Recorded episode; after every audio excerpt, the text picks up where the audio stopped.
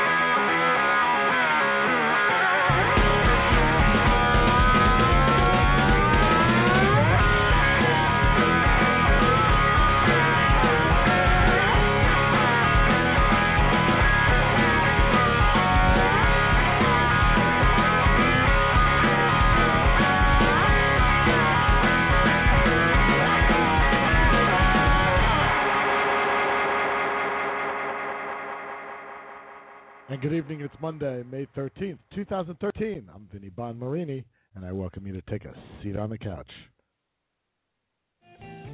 If you love the blues, you should be a member of the Blues Foundation. If you're not, you need to go to www.blues.org today and become a member. Your sponsorship dollars help the Blues Foundation support Blues in Schools programs, bringing the blues to schools around the country. The Heart Fund, which assists blues musicians and their families in financial need.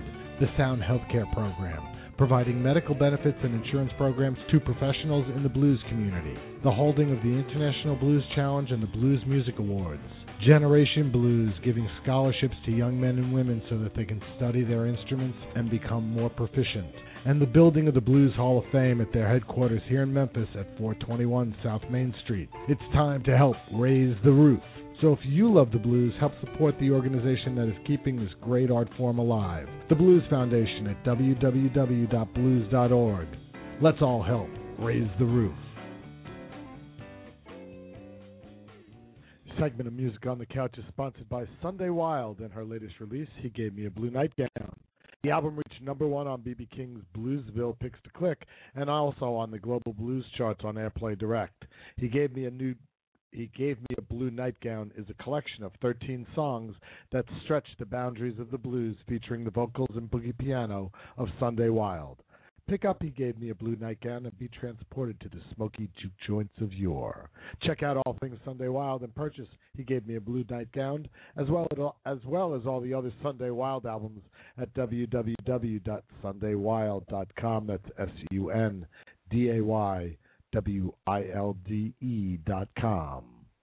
On May 17th and 18th in Charleston, West Virginia, the West Virginia Blues Society presents the sixth annual Charlie West Blues Fest starring Ana Popovic and Kim Wilson and the Fabulous Thunderbirds. Two free days, 11 fantastic bands like Davina and the Vagabonds, Southern Hospitality, Grand Marquis, and Mud Morganfield, all in support of the Wounded Warrior Project. Join 30,000 other blues lovers for two days of free music in Haddad Riverfront Park and don't forget the great after jams and pub crawl. That's the Great Charlie West Blues Fest 13. Check out all the details at www.charliewestbluesfest.com.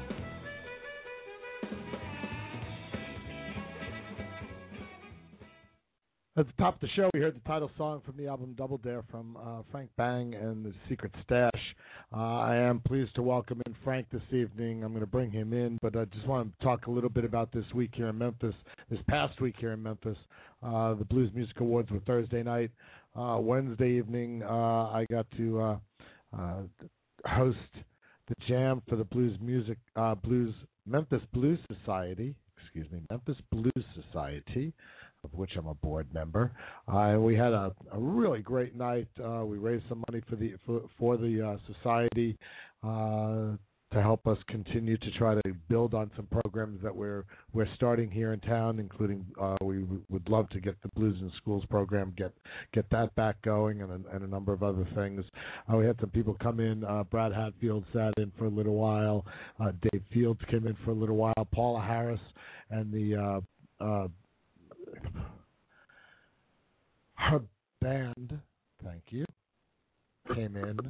Beasts of the Blues, thank you. That's the brain is now starting to wake up again. Don't laugh at me, Frank. I still can. I, I, you still are under my thumb.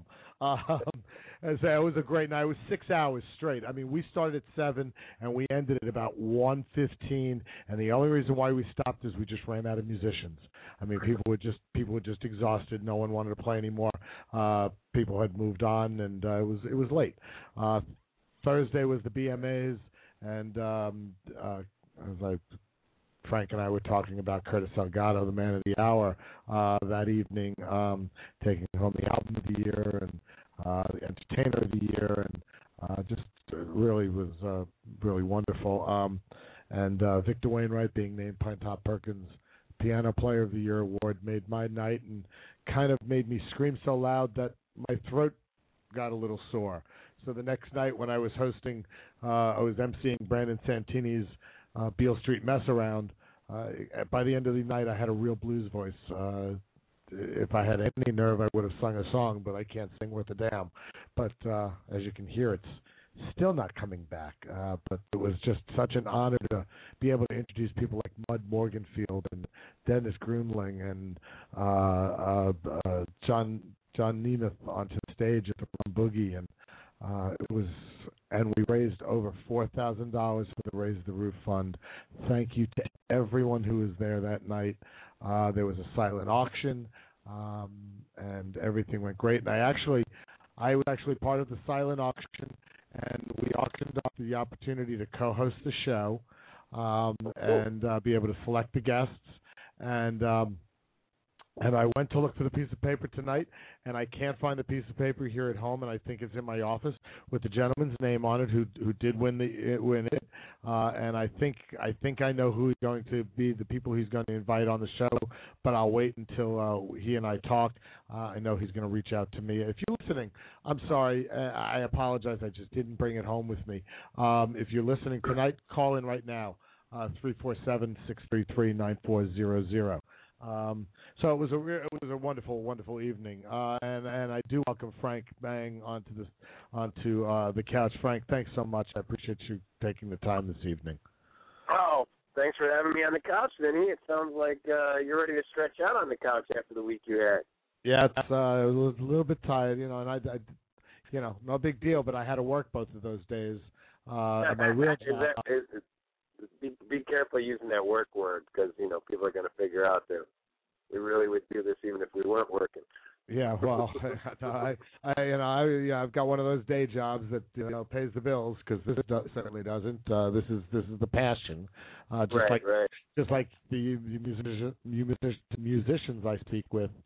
Um, you know, but it's your passion. Uh, you know it. For a lot, and for a lot of you, you know, luckily it can become your uh, your vocation. Um, Frank, tell us just quickly where were you born and raised? Born in Chicago, Illinois, the Austin district, west side of the city.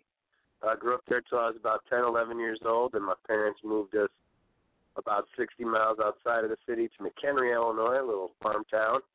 And then as soon as I was uh, 18 years old, I moved back in the city and pretty much been back here my whole life.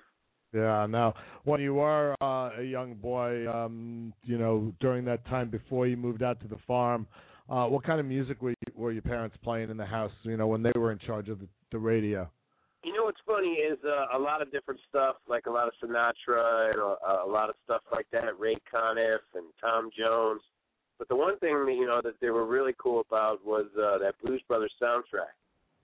You know, so okay. luckily luckily before I even uh you know really even saw the movie uh they were playing stuff from the the, the Blues Brothers band on Saturday Night Live so that kind of helped you know kind of like open my eyes to this music even though it was it was a little premature I didn't discover it on my own two years later yeah. Now, as, as you started to get, uh, you know, as you start to get into your early teens, what was the music that was catching that you were listening to that you know had your attention? You know, it, it, I cut some lawns for some neighbors and got paid, and I remember I was going to go buy some records. So I went to the record store and I, I bought two records. I bought uh, an REO Speedwagon record and I bought uh, ACDC's Back in Black, which had just came out. I remember going home, playing ACDC's Back in Black, and returning the REO Speedwagon record before I even listened to it. Because I wanted to get some more ACDC, and I, I, I actually went back and bought uh, I think Dirty Deeds the next day because of the fact that I just uh, couldn't get enough of that ACDC at first. There you go. Oh, that's that's interesting. Now, I, I did read somewhere where your dad said he was he wasn't too keen on you getting a guitar, but uh, I guess around the time you were 16, uh, you were able to get the money together to buy your first guitar and amp. Tell us about yeah, that. Yeah, you know, he apologizes uh, uh, adamantly for it now, and he's one of my biggest fans. And, and over the years, I've been able to turn him on to all kinds of different guys, from Tinsley Ellis to Buddy Guy to Stevie Ray to Jimmy Jimmie Vaughan, all, all kinds of different guys. But at first, all he kept thinking about was uh, would get me in trouble. You know, so he didn't want to see me get in trouble and didn't want to see any of that kind of stuff happen. So he was uh, adamantly against the whole you know guitar amp thing being in the house and playing playing them together in the house. So because of that, uh, for a number of years, if I had my guitar and I had my amp, they had to be together in the garage. They weren't allowed in the house. Made for some interesting uh, slide revenge. You know, like I would take whatever tool I could get or stuff like that, and uh, just glide it all the way across that neck and make lots of noise. But not know, going worked for, out not good. going for not going for music, just going for annoyance. Yeah, yeah, yeah. That was really it. You know, I mean, uh, I'm not gonna lie to anybody. I was I was very bad at first. It took a lot of work to to to get it to the point where even the family would slowly let it come into the house. Mm. Now, were you you playing with friends during high school and doing garage band kind of thing? No, no, I was mostly in in sports, you know. But we did have uh, down on the farm every once in a while. Me and some guys who got together would get together down at the milk house, uh, fire up the heaters so we wouldn't get too cold in the winter, and we would sit there and try to, you know, pound out maybe like some early Metallica or maybe the one ACDC song we knew, and uh, little little ways of playing some, you know, kind of like uh, garage style blues back then. But that was really about it. No bands or nothing. Well, what kind of sports were you into? Oh, played football all the way up to my first year of college. Played uh, baseball all the way to my first year of college. Even had a tryout with the Brewers. Or Uh, just what it didn't really matter, you know. It just I it didn't wasn't like today, like where kids have to be all specialized in their sports. I just went from sport to sport. You know, like I was Yeah. goofing with my buddies. I still play hockey when I'm home, and uh, I never played on a rink or an organized team. We just when the pond froze, we grabbed our skates and we skated for two months. And when as soon as somebody's foot went through the pond, hockey season was over. there you go. That was it. The season was all built, built around the weather. That's as it Yeah, yeah. So. Yeah. so sports was you know basically whatever was the season I was into and you know when I went to college and hurt my shoulder uh I actually remember getting it operated on trying to figure out if I was going to play football and getting that arm through the sling so I could start fingering that fretboard and get on the guitar. And uh you ended up. Did you end up quitting after your first year, or was it just second Uh, year? It, it was uh end of the first year of school I started uh realizing you know it was hard to work and go to school at the same time and then sports started taking a back seat because I had to pay my own way through school. Right. and then uh, you know eventually I ended up working and bailing out of school. You went uh to work at the Hard Rock uh Yes. in Chicago. And, yeah, uh, and it, it, at first it started off in the kitchen, but it, it grew pretty rapidly to the point where I was helping out with shows occasionally that they would do there, and then before you knew it, I was getting transferred to other hard rocks across the country, and it was it was a, it was a good opportunity to get a good you know corporate job and stuff like that. I had no idea it was going to keep uh allowing me to do things like grab Pete Townshend's guitar off the wall and strum some stuff, things like that. Now, that, yeah, that's got to be a total benefit for any job. Yeah, I would. Uh, yeah, okay. Yeah, I'll, I'll take a little less money if I can do that. Yeah, that, I. I, I used to I, on inventory nights. I used to bring in my old little Rockman, which was a little portable amp with headphones, and I'd sit there after we got done with inventory and hang out with the rest of the people while they counted. I literally would see what guitars I could jimmy off the wall without getting in too much trouble, and plug them into my Rockman for a little while, and then put them back up on the wall so I wouldn't get in trouble. I guess it was out of San Diego. You uh, had a meeting that kind of redirected your trip. Yeah, ironically, it was something similar to that because uh, at the San Diego Hard Rock they had a American flag shirt, a long sleeve shirt that Hendrix had owned or maybe wore a few times. The manager uh, of the Hard Rock was originally from Chicago too, so we had Stevie Ray Vaughan in for a uh, autograph session where it was like a meet and greet thing, and uh, you know it allowed him to get the shirt out and let him see it and you know, before we knew it, we had a bunch of us lined up in the back office to say hello to him, and he kind of realized I didn't, you know, wasn't like the rest of the guys because of my accent. You know, I I know it now from traveling and being around the world. You know, music is very regional, Yeah. and uh, you know, so is dialect. Mhm. And uh, you know, uh, I guess I was one of the only guys that wasn't saying dude and sounded like I just come from the surf because he said, uh, "Where are you from?" And I said, "Chicago." And I, I said, "You know, I just recently, the last few years, started listening to your music a lot, and I really like this record, and I really like this record." And, and he's like, "Stop me mid sentence." He's like, "You're from Chicago? Stop listening to me. Go listen to Buddy Guy and Junior Wells, Albert Collins." Uh, you know, he mentioned like half the Alligator roster. Yep. in Mhm. about a, a sentence. So the minute I did get, you know, back home to Chicago, which wasn't too too too much longer after that, that's the first thing I did was start, you know, paying attention to what he told me and start hanging out at these clubs where I could see these guys. You know, like AC Reed. I remember the first time I went to go see him, you know, and was like, wow, Stevie Ray Vaughan played on two songs on his record. Can't wait to go see him. Mhm. That's pretty cool. Uh, yeah, it, it, it, it, it was one of those things that just uh, right place, right time, and it ended up being uh, the the smallest little timing thing. You know, they say sports is a game of inches, yeah. but literally, I don't go to work that day, and then maybe I don't go down this path, and then maybe my whole life is different.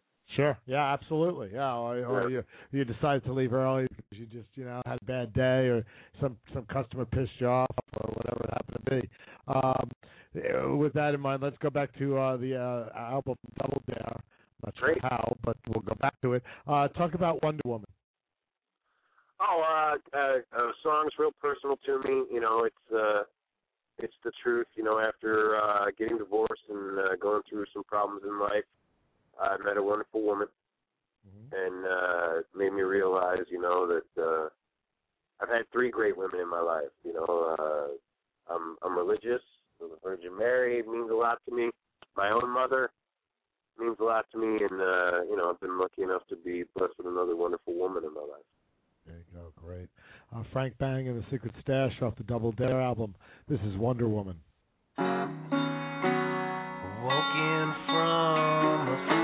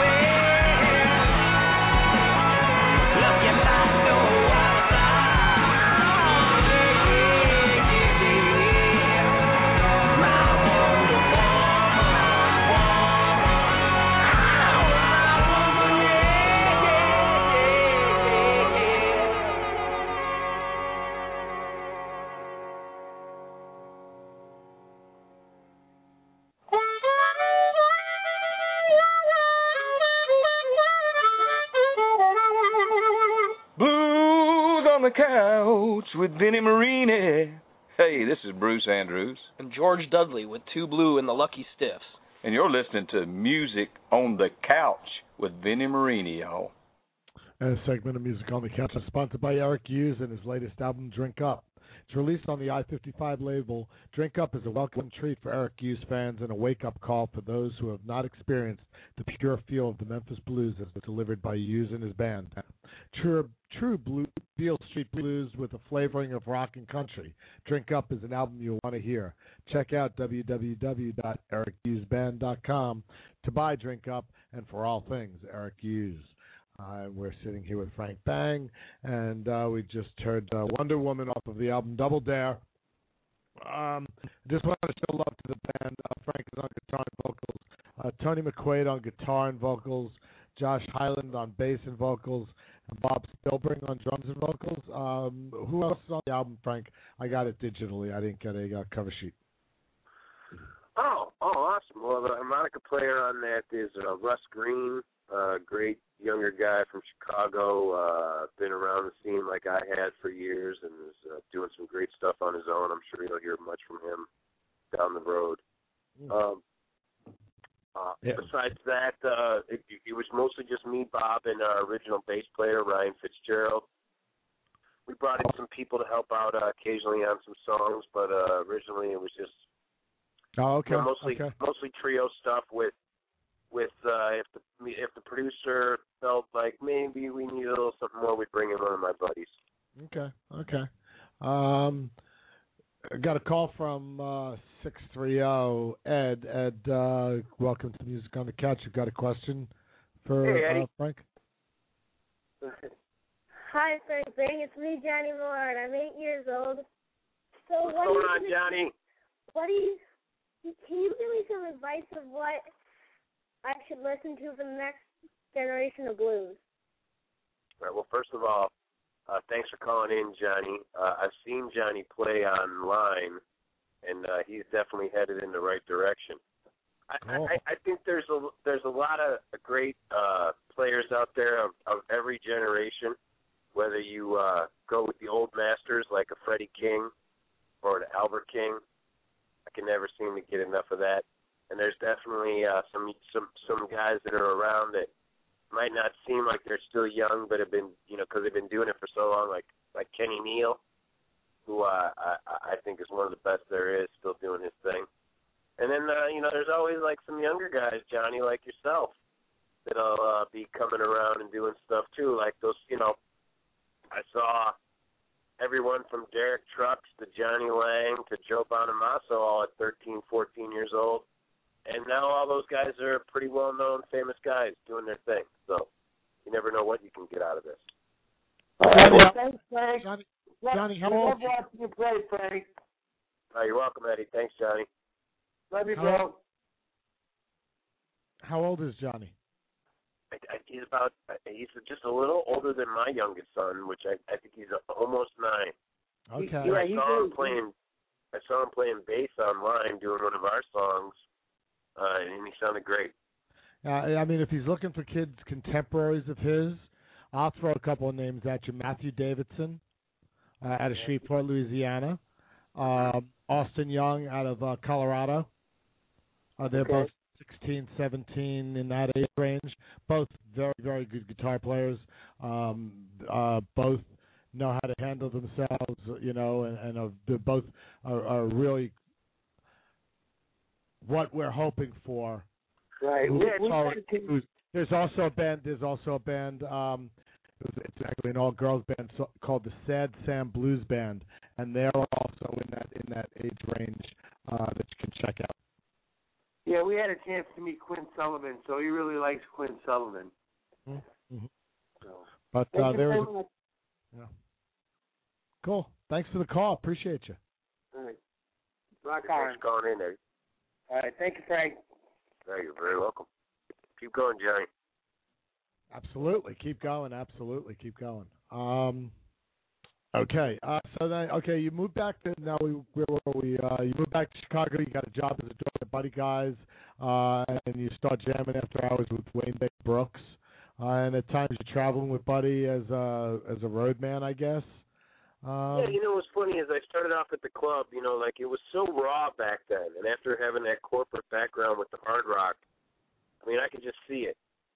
You know, there. I mean, they were selling fifths of liquor through the merchandise, you know, stand and and Big Twist and the Mellow Fel- Fellow records, and you know, I mean, I came from working with the hard rock, where if they could have put a logo on a shower curtain and got it out the door, they'd have done it. Mhm, mhm, yeah. So yeah. when I started working at Legends, you know, it was real raw, and I realized, you know, maybe if I took a little bit of what I had learned in, uh, you know, in the corporate world and stuff like that, I might be able to find myself a nice little home just for, you know, a job. sure. But one of the benefits was, uh, you know, it just happened to be owned by Buddy Guy. Yeah. So with, before you knew it, you know, I started hanging out and meeting people like Wayne Baker Brooks, who, you know, our friendship started off innocently enough, but I mean, to this day, you know, we're still great friends. I mean, his kids, my kids will play PlayStation with him. Yeah. You know, Sure. I mean, and uh, we we just started hanging out, and whatever we saw at Legends, we kind of waited till everybody was gone, and the cleaning guy was just there, and you know, we'd break out the amps, and we'd kind of try to figure out what we just saw every night. Sure. Ah, And uh, cool. I mean, it was it, it was one of those things where even on nights like, you know, you just tired of everything, and you'd walk in, and all of a sudden you'd meet or hear another new artist or someone else that had traveled, you know, to legends from you know all over the country, and it just was a great experience. It really was. Yeah. And uh, eventually, uh, you started doing some jams on the Monday. You started. Yeah, you Uh, know what's playing funny is that, Night Jam. like I had uh, a bunch of different people that uh basically tricked me into coming up and playing on stage on Monday night. You know, and then before you knew it, I started getting a little more confidence to where when they asked, I would do that. And then the next thing you know, people were asking me to come to their gigs and fill in, and and then before you knew it, I was playing in a house band, and uh, one thing led to another, and then uh, the band leader of the house band got sick, and when uh, we wanted, you know, we wanted the jam to keep going, but we wanted him to fill in and get his money, even though he was in the hospital. So me and another guy uh, basically ran it for him, and that led to me running the jam, and just was, you know, one of those things that just kept like all this Well, stuff baby- you would never believe happened just kept Right. happening there at Legends. You know, one thing after another, and next thing you know, I'm on stage, you know, playing on a Monday night jam, and there's Otis Rush, Junior Wells, Buddy Guy, all on stage with me. And And I can't give away a guitar to somebody because they're like, no, no, you keep up, you stay up here with us. But I mean, literally, it, it just blossomed into one of those things, and in a very years- short but intense five years on the road. Yeah. To five Yeah. years on the road with with Buddy.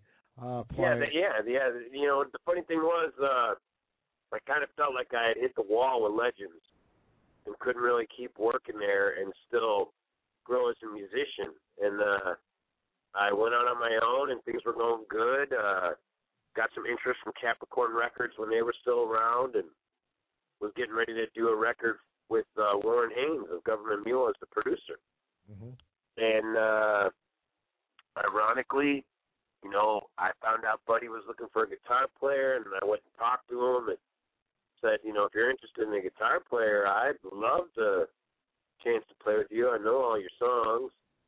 And he was like, "Well, I thought things were going good for you on your own with your own band." I'm like, "It is, but that wouldn't be the same as you know coming full circle and playing with you and your band." So before you know it, uh, he asked me if I was interested, and led to a very interesting tryout slash uh, rehearsal on stage. But it went good, and uh, it led to me being in his band and traveling the world with him for five Little- years, which was amazing. A little trial by fire one night, and uh, you won the job. Yeah, yeah, yeah. You know what the funny thing is? I get a call from his manager, who was Scott Cameron. Scott Cameron was uh, one of the all-time big blues managers. He managed Willie Dixon. He managed Muddy Waters. All these different cats. He was managing Buddy at the time, and I get a call saying, uh, "Hey, uh, Buddy wants you to come down. He's doing a benefit show.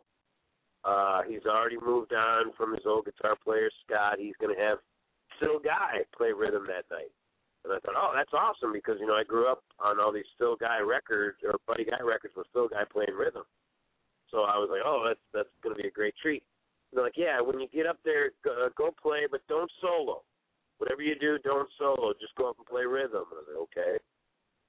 So uh, show went on, and Buddy was up there for about an hour, and all of a sudden he called up Lonnie Brooks.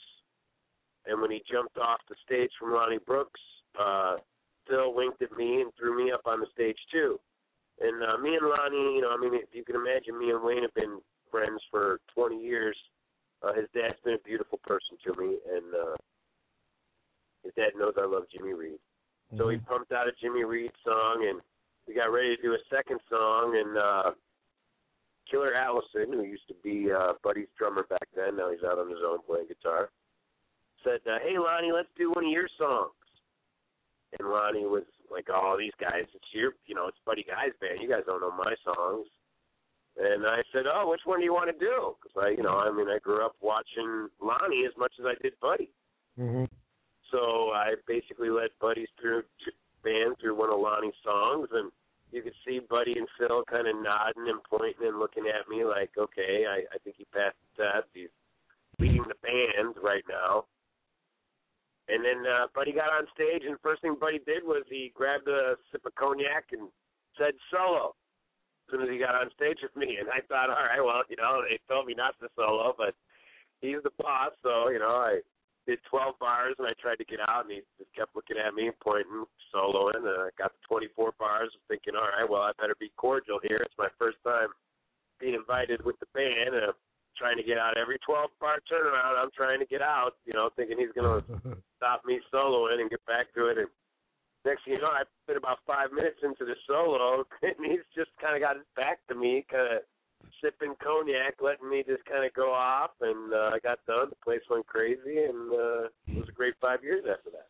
Yeah. With a lot of, you know, I remember one time Buddy got a new manager about uh, 2003, and he came to me and Tony Z, who's uh, one of the greatest B3 players ever. He's in the B3 Hall of Fame, and he asked us would we be interested in becoming the band leader for Buddy Guy and we both looked at you know we looked at each other and we both you know how do you how do you uh be the band leader of a hurricane? You know he kind of makes it up as he goes along. He doesn't really you know have a set list. He's improvising he might pull out a song he ain't played in 20 years and I mean you can't really predict that. And and it shouldn't you know that's one of the things that's great about Buddy is watching him go off and just go all over the map and still keep it together. Mm-hmm. so uh you know it's that was one of the nice things about him is even when you know stuff like from the first day, like the Don't Solo story. Yeah, it's just that's five years of how life was yeah. with him. Five years, and uh, you uh, from from '97 to 2007, you put out five albums, uh, and then um, before this one, nothing for the last five years or so. Uh, what's been going on? Your Yeah, life? I, actually, you know, I got divorced and I took a little stock in my life. You know, I didn't realize I had been in on the road for 20 years. And when I did take some stock in my life, I uh I enjoyed it. I caught up with some cousins I hadn't seen. You know, if you think about it, when people socialize and get with their family and their friends once they become adults, it's usually the weekend.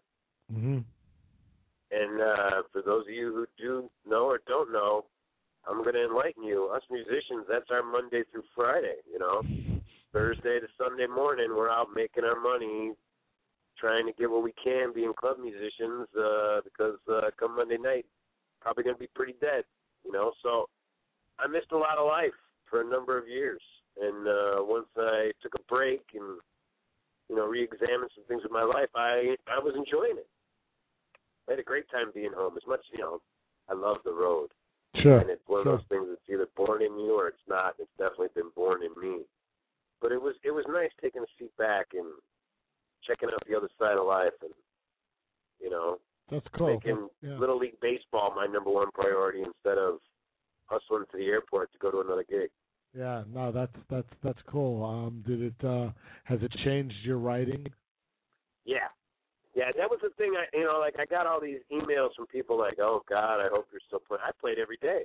hmm anything, I think it kind of uh, it allowed me to sit back and be a student again of the craft, and uh, that's something I'm into. You know, like uh, I've been blessed to be around guys like Warren Haynes and John Hiatt and, and guys who wrote a couple tunes. You know? Yeah, yeah, no. Just one, yeah, there's what, just a couple hundred right there in those two. Yeah, names. yeah, and and they're, and they're, they're pretty pretty good songs too. yeah, And yeah. uh, you know, it kind of made me realize a couple things: how blessed I was, how to not take anything for granted, how uh, how uh, lucky I I am that I started playing guitar at 17. And by the time I was 32, I was traveling all over the world with greatest names ever. So I, I, you know, when I took that break, I took all that into consideration and you know, sat around and learned songs I promised myself I was going to learn. You know, like uh, I've always been a big fan of the Leon Russell's uh, uh, "Song for You" that so many Mhm. different artists from Donny Hathaway to Willie Nelson have done. And I actually, you know, sat around, learned piano, little things like that. And yeah, I think all that made me a better songwriter. Excellent, excellent. Um, when you're not playing, so uh, you obviously also came up with some hobbies during that time. So what what kind of hobbies do you have at this point in your life? I like to play hockey. Like I'm I'm 45 years old and I still like to go play hockey a couple mornings a week. Bang the boards a little. Yeah, you know what's funny is like uh I usually hang out with a group of guys, so we're all trying to look out for each other, Hmm. including uh, you know a guy who manages Keb' Mo' in uh, Coco Montoya. I Okay. hadn't seen him, hadn't seen seen JB in you know probably ten years, and then one day we're on the rink together. Can't see each other with the squished faces in those cages. Yeah, well, yeah. I mean, uh, you and, know, and we're I- and we're jawing with each other over the puck, and you know, it, it, yeah, Yeah, I, I guess- I do enjoy it. But I, I'm noticing also, you know, like uh if I know I'm off from playing guitar, I tend to play hockey. When I know I've got a lot of shows and a lot of guitar playing to do, I tend to lay off the ice because uh you know I need the the wrists and the Yeah. fingers working properly. Yeah, exactly. Yeah, that's the last thing you need. Uh, Yeah. You're at the Double Door in Chicago this Wednesday evening. Uh, then on the 30th, you're at the Double Door Inn in Chic- in Charlotte, North Carolina. That's uh, right. And on the 31st, you're at Slim's in downtown Raleigh, North Carolina. Yeah. Um, We uh we the record comes out on uh 21st and uh starting with the 28th down in uh Knoxville, Tennessee where we're doing a television show. It gets uh, pretty hot and heavy for a while. And then uh, also uh I don't think we've officially told anybody this yet, but we can go ahead and do it now. well, Um I am uh going to start uh touring with Otis Taylor, playing with him for his European band uh, only for Europe because he's got a guy here in the states who does a great job and can't travel. So, uh, besides going out to promote my record all of June, all of August, September, October, the rest of the year, also going to start uh, touring with Otis and uh, backing him up, starting a European tour uh, first of July. well, congratulations. That's great. That's great. And then uh, the other thing that I wanted to mention to you was uh, um, we're doing a live uh, webcast Wednesday from uh, Double Door. Oh, is that a live Uh, webcast to- Wednesday? Okay. Yeah, yeah, yeah. And if you if you go to my website frankbang.net or frankbang, yeah, frankbang.net, you can uh, go ahead and sign up for that and uh, watch the show live from Double Door. Very cool. Very cool. Yeah, it's, it's starting to happen more and more. Um, as as as the clubs start to rig up with some good lighting systems to help with the uh, you know the cameras, the def cameras of today uh, that you need. Uh, it's starting to happen more and more. That's very cool because it's, it's certainly a great way for you to help uh, to to win more fans, um, and that's wonderful. I hope you get. Uh, uh, you know, toward Memphis at some point in time. Again, as Frank just mentioned, it's frankbang.net. Uh, and we're gonna, um, you know, like I said, if you get toward Memphis, I'd love to get to meet and uh, come out and see you play live. Uh, and let's uh, play one more from Double Dare, the new album by Frank Bang and the Secret Stash. Uh, tell us about the song "All I Need." Uh, true story. Just uh, just met somebody, uh, and uh, you know, I'm a I take things slow. I'm not really one of those kind of guys that likes to rush. Mm-hmm. So we're sitting around talking, and the girl said, uh, "You know, I don't really know anything about you." And uh, I went to my room, wrote a song, uh, played it for her a couple days later. You know, I mean, uh, when you travel a lot like I do, Mm-hmm. uh, my life in Atlanta or Black Mountain, North Carolina, or Louisville, Kentucky uh, can take on a different uh, shape because of the people I'm around and the atmosphere I'm around, and uh, you know, I I just basically wrote a song about the stuff I do when I was going to those towns. Cool, Frank. Thanks again. I really appreciate you taking time, and uh, a lot of luck this year and moving Oh, forward. thank you, Vinny. Vinny, thank you so much for having me on the couch. Uh, truly appreciate that. Uh, great getting uh, Johnny on the phone there with us, and Yeah. uh, appreciate you uh, plugging away and helping us out with uh, the Double Dare. Uh, looking forward to getting out this year and hopefully get a chance to see you before the year's over with, Vinny. Excellent. Uh, off Double Dare from Frank Bang and the Secret Stash. All I need.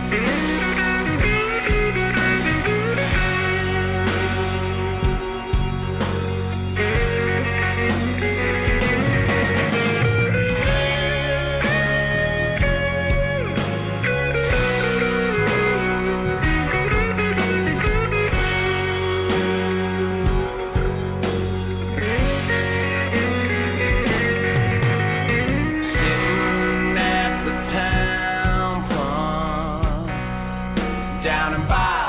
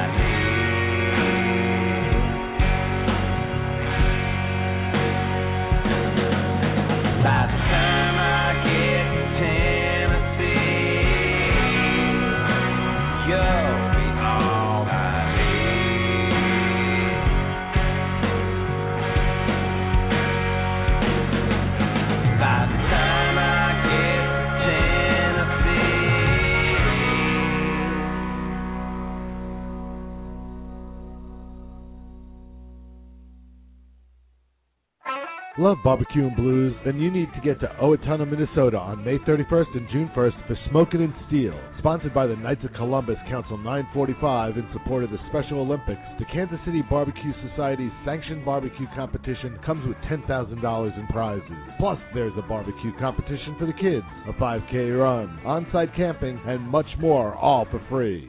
And on the beer garden stage, you can enjoy the music of Rusty Wright Band, the Annie Mac Band, Johnny Neel, the Kelly Richey Band, and eight other blues acts for only $10 in advance. Check out all the details and buy your advance tickets for Smokin' in Steele on May 31st and June 1st in Owatonna, Minnesota at www.smokininsteele.com. That's S-M-O-K-I-N-I-N-S-T-E-E-L-E dot com. A segment of Music on the Couch is sponsored by the Pam Taylor Band. Mix a little bit of blues, a little bit of rock, and a whole lot of boogie, and you get Hot Mess, the debut album from the Pam Taylor Band. With Pam Taylor on guitar and vocals, Mike Taylor on saxophone, Kyle Phillips on lead guitar, Rusty Galbraith on bass, and L.A. Freeman on drums. The Pam Taylor Band has taken the Carolinas by storm and are now aiming to take the rest of the U.S. and the world. Jump on the bandwagon and check out all things Pam Taylor Band at www.pamtaylorband.com. And you can also buy Hot Mess and Pam Taylor Band swag there too. And now I'm going to bring in my next guest, master of the slide guitar. His name is Sterling Koch. Evening, Sterling, and thanks for taking a seat on the couch. Well, thanks for having me, Vinny. I really appreciate it. Oh, my pleasure. Uh, where were you born and raised? Um, in uh, the eastern mountains of Pennsylvania. Um, I'm, I live about 10 minutes from a town called Pottsville, uh, Pennsylvania, Mhm. um, which is the home of Yuengling beer. Uh, the. Yuengling Brewery's right here. And Oldest uh, brewery in the United States, right? that's right, America's oldest brewer. Mhm. Yep, yep, yep. Um, so I was I was born here, and um, I lived in Philadelphia while I went to college for um, four or five years, and then moved to Florida to work with a band um, for a couple of years, and then moved back up north here, and then um, have lived here ever since. Um, what kind of music did your parents play in your home when you were just a wee lad? Oh, well, see, that's the coolest thing because I can remember um, my aunt um, would come over the house, and I can see this as plain as day when I was like three or four years old. Every Friday, my aunt would get paid, and she would go to the local music store and pick up the latest um, 45 RPM records, if you know what that is. I sure do. I absolutely do. and uh so she would bring over she was a big Elvis fan, so there was always a lot of Elvis. But there was always some interesting like jazz and blues stuff that she would bring by and I'm sure that at the age of three or four that had a really big effect on on my music listening and um as I got older I got into my teens um my record collection was always very different from my friends. My friends were listening to um, you know, the Monkees or the Beatles or um Dave Clark 5 or whatever and my record collection was Jimi Hendrix and James Brown and um I remember there was a Aretha Gold album in there and and some Sam and Dave and stuff so I was listening to very different stuff than Yeah. my friends were. Absolutely. Um, let's listen to a tune from the latest album. Um, uh, Let It Slide is the title of the album. Talk to us about I Only Want to Be With You, please. Oh, that's cool. That's um I I wrote that song for my wife.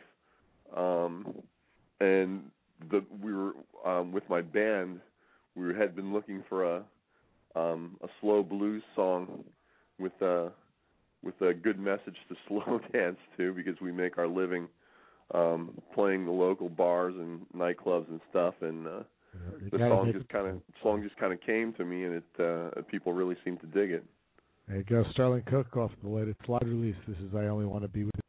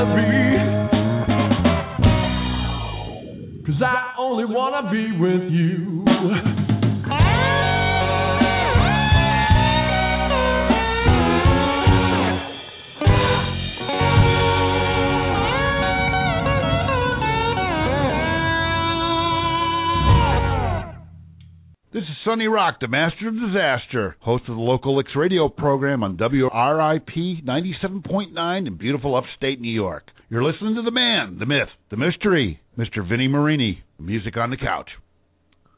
Sterling Koch and I Only Want to Be With You uh, from his latest album, Let It Slide. Yeah, I can see where that would uh, make the dance floor fill up very quickly. Yeah, no yeah, doubt. it works pretty good. Yeah, yeah. yeah.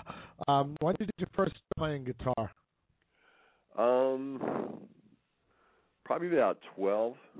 I had Yeah. actually started out playing saxophone, and and saxophone became kind of uncool, and I had a terrible saxophone teacher. Um, and my my parents insisted I play a musical instrument, so I switched to guitar probably around age of twelve. Um, Uh, I you played formal until- lessons.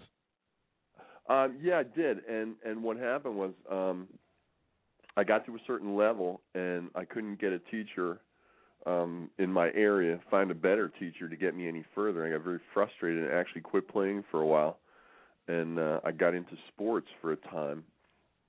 Um, played basketball um, in high school in my first year of college, and um, I, I tore up my knee my first year of college basketball, and um that was that was back in the day before um arthroscope and so I have a giant scar across the front of my knee and w- spent the whole summer um in a cast from my ankle all the way up to my hip and That's had tough. nothing else to do Mhm. but go back to playing guitar again and that's how I actually got back into playing again. Well, it's that's so funny because uh, just talking to Frank, uh, you know, he played baseball and played football the first year of college and got hurt and ended up, you know, leaving school and doing, you know, going to work at uh, Hard Rock, and that's how he got back into playing guitar. Yeah. Uh, didn't even realize it because you're one of those. You're one of those guys, uh, uh, uh, Sterling, that um, there's like nothing out there about this point in your life. Uh, so, so for all your fans, they'll be able to find out a little bit more about you. Um, so you're in high school. You didn't play guitar at all. Um, when you when you picked it back up again while you were recuperating, uh, what what were you playing? Well, actually, what ended up happening was I, I um, uh, got back to playing bass, um, and that's how I was um, working when I was in college. Then I was playing um, bass in some bands in college, and when I graduated college, I went on the road down to Florida and lived for two years down in Florida playing bass for a band down there, and um, the only reason why I moved back and, and left Florida was because I started writing um my own music and wanted to switch back to guitar. So I moved back home, back to Pennsylvania. Um sold all my bass gear and my bass guitars and switched to guitar and started writing and stuff and and started Now- playing guitar from there on. At that point, how old are we here? Let's try to get some- Um uh 25, yeah, 24, 25. when you because everybody everybody thought I was crazy. I've been playing bass and on the road making a living playing bass, and all of a sudden I'm going to drop this and and pick up the guitar again. And uh, you know, people thought I was kind of crazy for doing that, but What kind of music were you playing? What was the band that you were playing with? um the band I was with down in Florida on the road was just a uh, like a just a classic rock, you know, current rock kind of band. Uh-huh. was five nights a week. Um, and at that time, it was nice down in Florida because you would you would go into a place on a Tuesday, um, and set up and then play Wednesday through Sunday at the same place. So you just show up at you know not at nine o'clock and start at ten and play till two and just go back to the hotel and you know have a good time and just start it all up again the next day. so Oh, it a pretty okay, good so- life. That was sort of like being the house band at a at a resort. Uh, well, Uh, exactly, exactly. And you just go from one week in one place. You know, we're in in uh Bradenton one week and Sarasota the next, and up to Tampa. Um, we played Sebring for race week. Then you work your way over to the East Coast to Daytona, and then come back again to the West Coast, and just kind of keep doing that. It was all co- all cover stuff. Uh, yeah, yeah. There was the part of the thing that got me to go down there in the first place was um was talk of um doing some original stuff. It was kind of a southern rock um kind of thing and Mhm. uh so there was there was talk about, you know, yeah, we might do some originals and I thought, okay, well that'd be cool, but we never got around to it and that was kind of the big disappointment for me. So you came back. You came back to Pennsylvania, and I know in 1982 uh, you recorded a seven-inch single uh, that you recorded in your parents' home, and it got you signed to Ebony Records in England. Is that like right after you came back? Yes, yeah. Okay. I've, I'd probably been playing guitar for about a year, Okay. and um, a friend of mine who was a, a drummer, and um, another friend, the guitar player, who had a had a four-track reel-to-reel.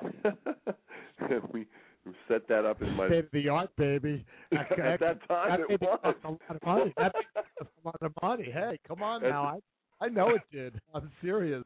yeah, at that time it was.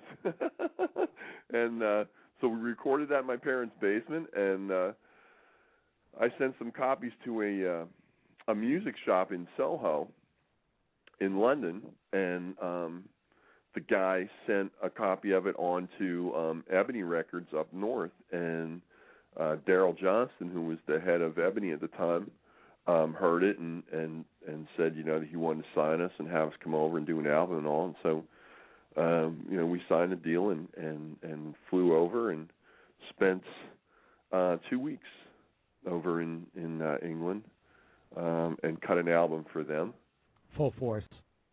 Yes, that was the the Full Force album. That was um um for Ebony and um it we had some problems with them. Um Yeah, I was going to say the next couple of years it was almost like a Twilight Zone episode for you. Uh, you were in music limbo. I mean, bad business deci- decisions. Uh, one album never got got released. Um, you know, uh, producers changing musicians in the middle of in midstream and stuff.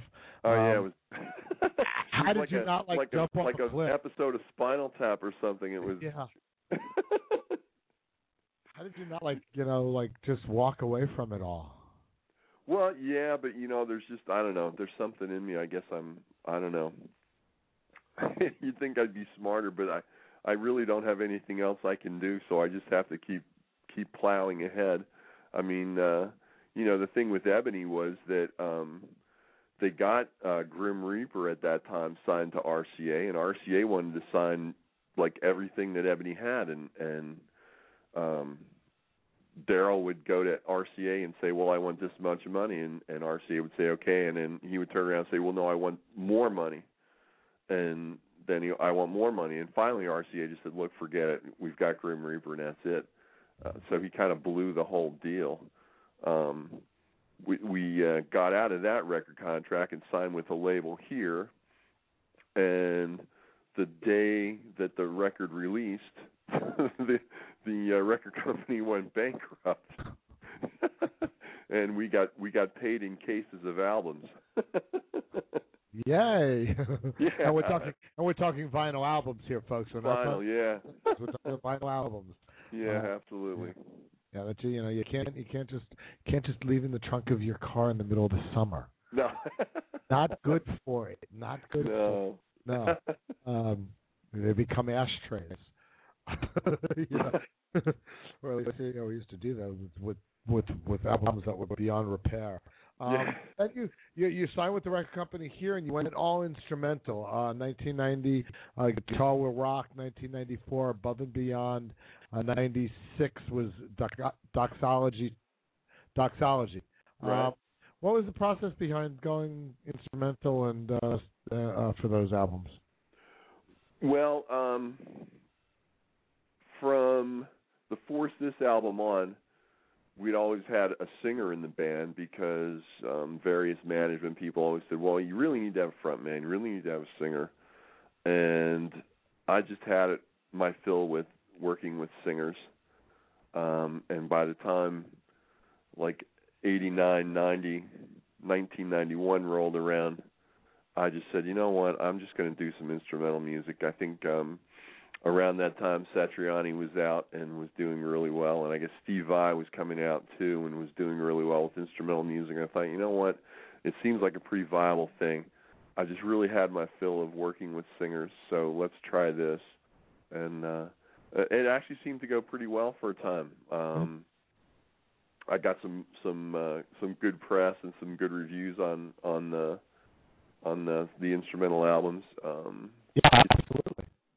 Yeah, Guitar World and and at that time there was a Guitar for the Practicing Musician and uh they had all, you know, got really good reviews from it for um those albums.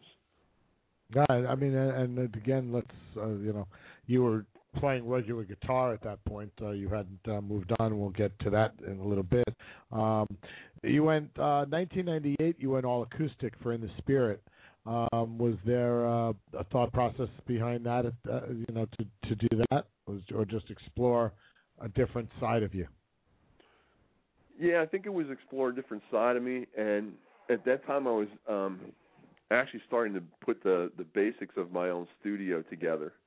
Um, and it was it was actually easiest for me to to work my way into that um doing like an acoustic album first and starting to get everything rolling with my studio here um and so um so I did the acoustic album um with a lot of like drum loops and stuff and um uh multi-tracking a lot of guitars so it was as much not only making an album but kind of experimenting with me engineering my own stuff at that time too Mm-hmm. That's cool. Uh, let's talk. Let's listen to another song from uh, Let It Slide. Uh, talk about Lonely Avenue. Uh, Lonely Avenue was a really cool song. Um, and and this is ironically an instrumental tune. We're talking about instrumental Mhm. music. Yeah. Um, the the melody actually came to me. I, I woke up um, one morning and had the melody in my head, and um, I came right down to my studio. Studio's in my house, and I came down to my studio and wrote the the basic melody down, and then I just let it sit for I mean, gosh, almost two months. It sat just the melody, and when I started putting um, songs together for an album, I sat down with it and started working on it. But I I wrote out the the main melody of the song and uh, and had kept it for like I said about two months till I really started working on it. But um but that you know not quite came to me in a dream, but I kind of woke up with that thing on my mind and and just came down and wrote it down right away before I forgot it. Cool. Sterling Koch from Let It Slide, Lonely Avenue.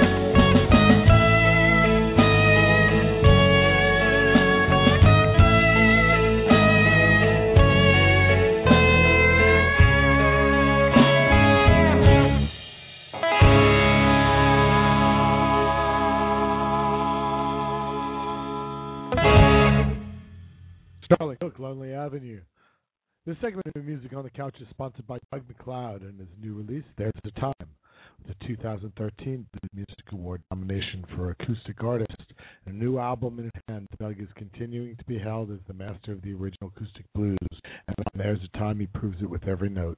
As Ton Monkey said, something special is going on here, and as a listener, you feel part of the magic. For all things Doug MacLeod and to purchase There's a Time, check out www.doug-macleod, M-A-C-L-E-O-D, dot com, and buy the album there. Uh, Krista, good night, dear. Uh, Krista came all the way from Indianapolis, and uh, she was around for the Blues Music Awards this week, and it was great seeing her. And she's always a huge fan of the show, and uh, she's suggested numerous, numerous, numerous, numerous artists for the show, uh, and they're always the best. Uh, uh, Let It Slide. Sterling is uh, on steel guitar, vocals, and guitars. Uh, Gene Babula is on bass, and John Goba on drums.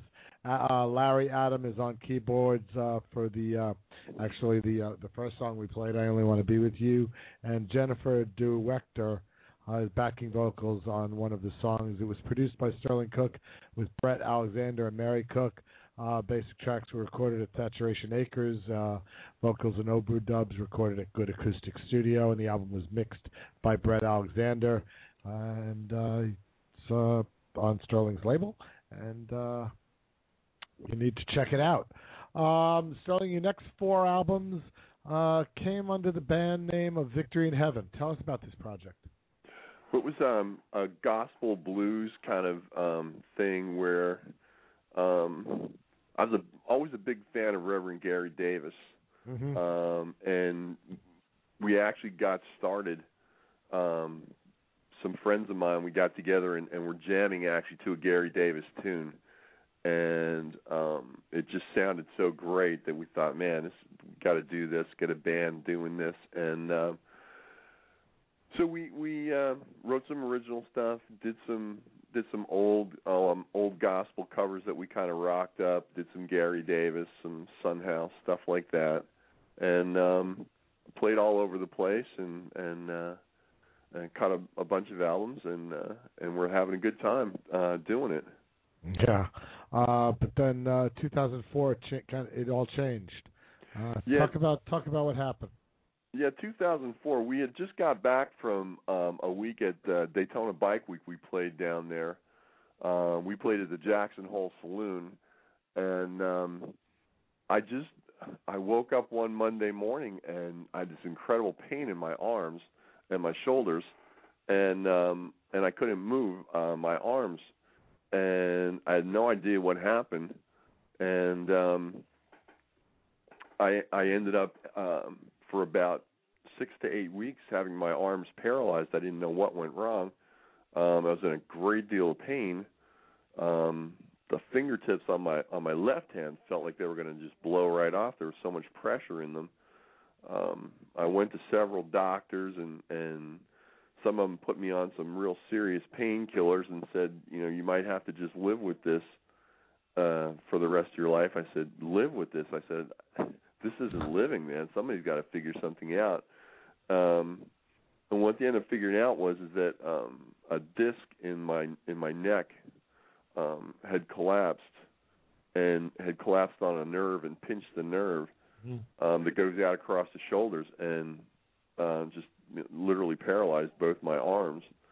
Um, so I went for a bunch of physical therapy um, to help straighten things out. And as things started to settle down, what they found out actually was um, my right leg is actually a little bit shorter than my left leg, and coincidentally, the right leg was the one that got operated on from the uh, from playing basketball. Um, so I actually have to have a uh, actually have a half uh, a lift in my right shoe to kind of balance everything out. And as long as I keep everything all balanced out and um, go for physical therapy, I go about once every six weeks. Um, I was able to avoid surgery, which would have been really tough uh, to do. Yeah. And Did uh, you do you do chiropractic care? I'm just curious. yeah, yeah, Yeah, okay. Because exactly. I'm a, I, I'm a belie- I'm a believer in you know chiropractic care, and I've I, I've blown my back out a couple of times. I was on the floor for one day for 20 almost 20 20 hours once. Um, I just couldn't get to a phone. Uh, it was pretty brutal. Um, but uh, yeah, so I was wondering if you had used one. Oh yeah, yeah, and and the thing is, you know, a lot of people get scared off, you know, chiropractic, they're bone crunchers and and this and that. I mean, they do stuff with that too, but the guy I go to is is very much involved in like muscles and how the muscles work together and and all of that. So it's not just you know cracking bones or anything. There's a lot more to it than that. So Sure, yeah, my my guy, my you know, you have to you have to go into the physical therapy area and go on go on the roller bed and you know take some heat heat or cold massage and you know they've got massage therapists that'll work on you, you know, and it's uh you know it's a full full full full uh, array of different cures. yeah, exactly. Well, what they what they ended up finding out was because we had studied some some video of me playing guitar, was that um, you know first of all obviously I had a really poor posture when I was playing, but the uh, the strap of the guitar um, was always over the same place on my neck. So um, they figured that after you know thirty some years of playing guitar, the strap literally wore down the disc in the neck. And so my doctors all said, "Look, you better find something else to do because if you keep playing like this, this is only going to happen again and get worse." Um, so while I was um, still uh, in a lot of pain and stuff, I came into my studio and started just fooling around with a a little glass slide bottle and laid one of my guitars across my lap and just started sliding the bottle around because I had seen that about that time Robert Randolph had had come out and um and was you know doing the the steel guitar thing. Right. and I thought you know if I never get full use of my arms back again I could probably do this and this might be a really good thing. And then when I was talking with my doctors um everybody said you know what yeah that you know playing the guitar sitting down like that might be a really good thing for you to do. So that's kind of how that all got started Uh, yeah, it's it's it's really interesting that that's where you you know how you evolved with it, uh, and eventually you know moved to you know the steel guitar, um, and you you did continue to play and record with uh, VIH until the band disbanded in 2009, uh, and then you you've recorded two prior albums to this, uh, Steel Guitar Blues and Slide Ruler. Um, with Slide Ruler, you got to team up with Tommy Shannon from Double Trouble and Chet McCrack, Chet McCracken from the Doobie Brothers, from the Doobie Brothers. How did that come about? And before you start the story, uh, Sena, I see you in the, I see you on hold. Um, we're running about eight to ten minutes behind because I took some time at the top to talk about the Blues Music Awards. So just bear with me. If you want to call back in ten minutes, that's fine, or you please just stay there. Okay, your turn. okay Sterling, sorry. Sorry, she she wasn't in the chat room, so I couldn't type like I did with you. oh n- no problem Sure. Yeah, no problem. Um, yeah, when we went to uh, put together the Slide Ruler album, um, Brett Alexander, who's my producer, um, and and my wife and I, we all sat down um, and kind of made a bucket list of like if you could work with anybody on this album, who would you work with? And so, obviously, for rhythm section, it would be Tommy Shannon and Chris Layton. Mhm. Um, and so I got in touch with um, a guy who knew, um, who was actually um, sort of like a a business manager for Tommy Shannon um, from down in Texas, and asked him about you know Tommy's availability, and and Tommy was interested in doing it, and he wanted to hear you know what was going on, and um, but at that time, uh, Chris Layton had started working with Kenny Wayne Shepherd Mhm. and he Chris was actually out in San Francisco at the time, um, starting a new album with Kenny Wayne Shepherd, um, and so he was not available. Um, and so I found um, I found Chet online um, and got in touch with him, and he was very much into into um, you know working on the album too. Um, and and what happened was, of course, Tommy. I had to wait a couple weeks for him to get back from San Francisco because he and Chris both um, played on uh, the Kenny Wayne Shepherd album, and I- and um, I forget which one it was, but it was just uh, you know like two years ago. And um, so I had to wait for Tommy to get back from San Francisco. Tommy didn't want to go and tour um, and be on the road as much as Kenny Wayne is on the road Ah, okay. you know, and Chris apparently did. Um and so you know, Tommy was available to play on the album, and so um, we used him and and we used Chet, and uh, uh, it was really a great great thing to work with both those guys. Now, did you guys were never in the studio together, right? No, we were never in the studio together. Um, but I was when each guy was doing his parts, I was, you know, in constant contact with them.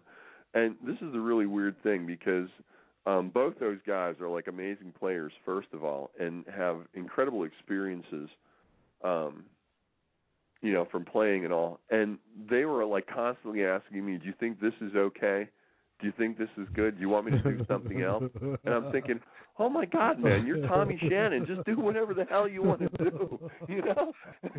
yeah, yeah, yeah, yeah, yeah. It's sort of like Emer- Emeril saying, "Taste this. Let me know if you like it." I'm not sure. yeah, it was, it was, a- but that's but that's how professional those guys Sure. are. I mean, they want to make sure that because I hired them, that I'm you know happy with with what they're doing. But I'm just going, oh man, are you kidding me?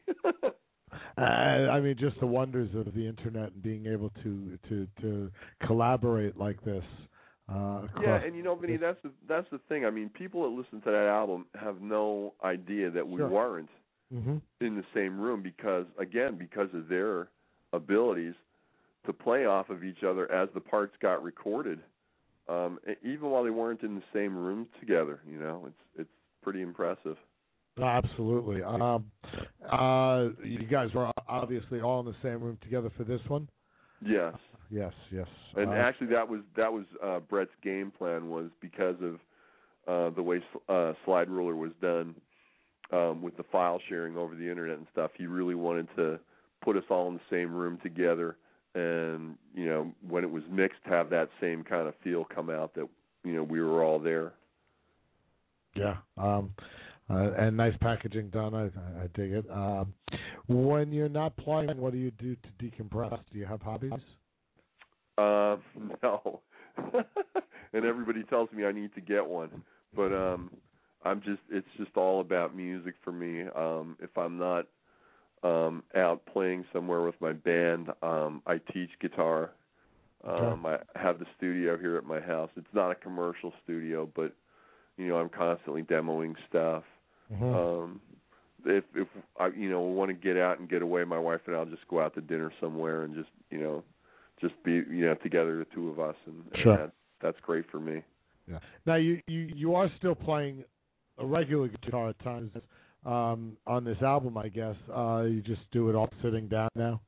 Yeah, I can I can do it sitting down, and I think I think the whole lap steel thing was was a real blessing in disguise because um, as I've gotten older, I've got some pretty bad arthritis in my left hand, so I like to tell everybody I can't play competitive guitar anymore, um, but I can you know do rhythm parts and stuff, and Right. and I can obviously teach people how to improvise and solo and stuff, but you know that whole competitive thing, I I you know can't do that any longer, so. Okay. Um, well, you know, the fact that you're still playing is a blessing to, to, to those of us who have enjoyed your music. So uh, that's a, that's always a great thing. Uh, and all things Sterling Koch can be found at www.sterlingkoch.com. That's S T E R L I N G K O C H dot com. Uh, you can also go find him on Facebook. If you're in Pennsylvania, you can catch Sterling on Saturday at Second Street Pub in Girardville. Uh, and on Sunday, he's at Jonathan's Nest in Hazleton. Um, and we're going to play one last song from Let It Fly. Tell us about Wrong Side of the Blues, please. Well, interesting. Wrong Side of the Blues was on an old uh, Victory in Heaven band album from, which is back in 2002. Oh, okay. Uh, yeah, and I always kind of, um, I liked the lyric, and I wasn't always real happy with the way it turned out musically, and um, so we just kind of, I just kind of updated it um, to now, and and uh, the new band really tore it up on it, so I was real happy with the way this one turned out. Very cool. Sterling, thanks again, um, and, and good luck to you. Uh, uh, hope maybe we'll get a chance to get get to see you sometime. Maybe you come down Memphis side of town. Well, well, thanks so much for having me, Vinny. I really do appreciate it, man. Thank you. Thank you. Uh, from Wrong Side of the Blues, uh, or this is Wrong Side of the Blues from Sterling Koch from the album Let It Slide.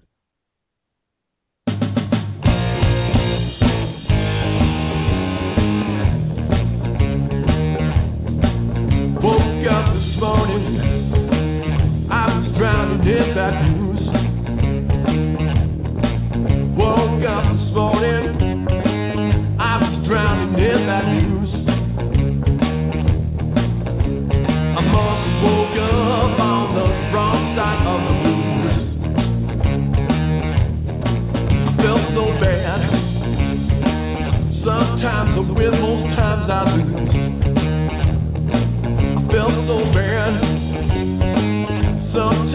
Win, most times I lose.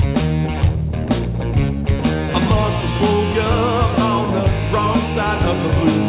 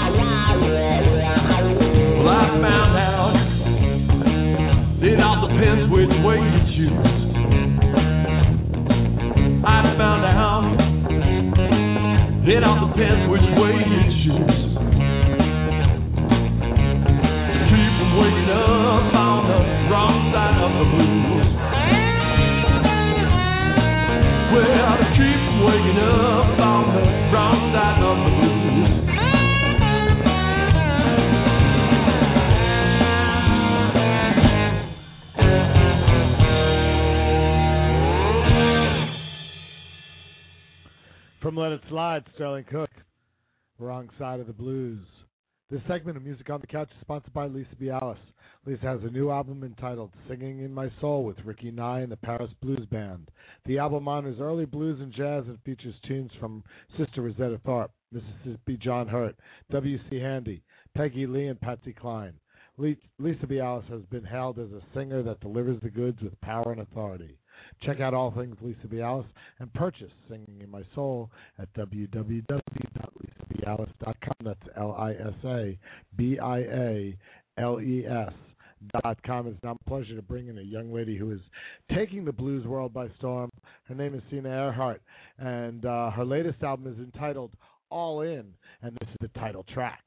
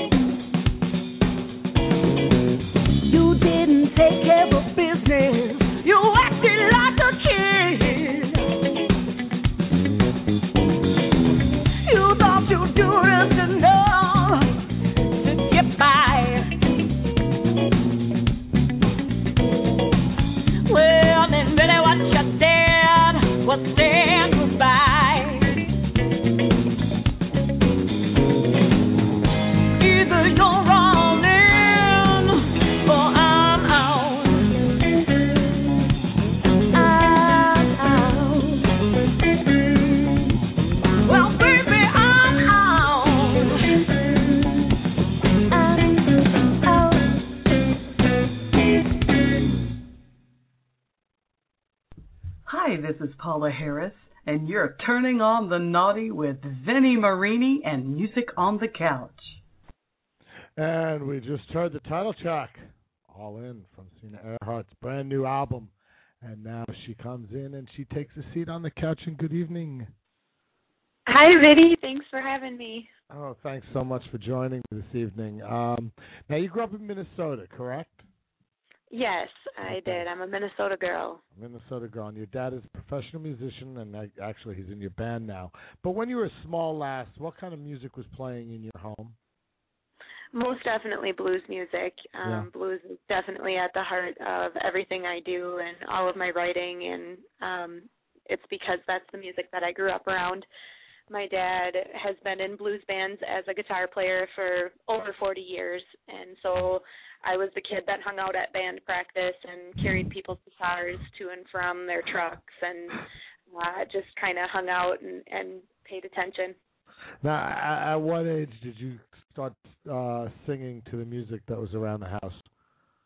I think I always did. You know, my dad tells Yeah. the story that when my mom was pregnant, that he put headphones on her stomach uh with Teddy Pendergrass, uh, his self-titled album, and so I think in the womb I was listening to songs like Love TKO and Feel the Fire and things like that. So um just it's always been there. you you you weren't going to escape it. There was no no escaping it for you. Uh, did you ever take formal singing lessons?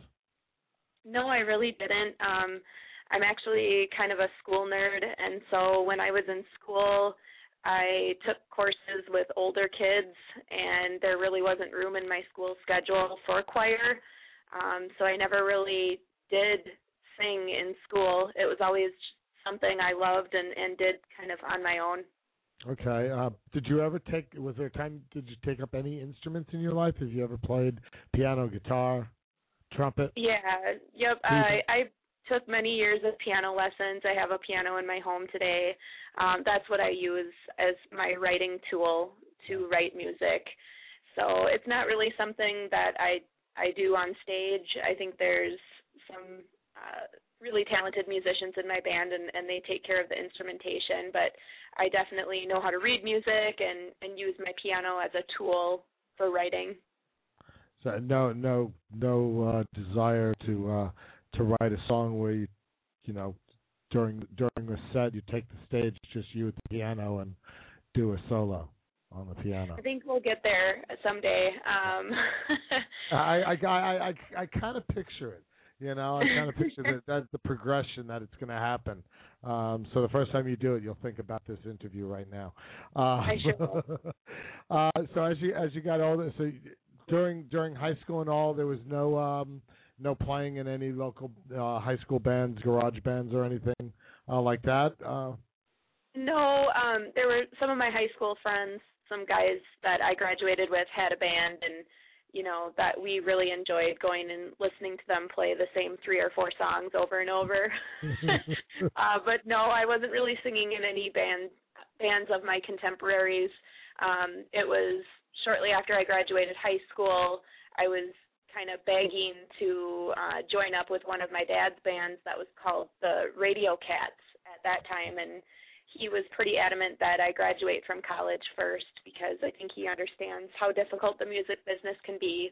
Um, my dad also was a special education teacher for 33 years, so in addition to playing, he uh, was a teacher, and so I went away to school and and finished up. I have a bachelor's in biology and a master's in healthcare administration. Uh, education's really important in my family, and when I came back from school, I joined up with his band within a few days of graduation.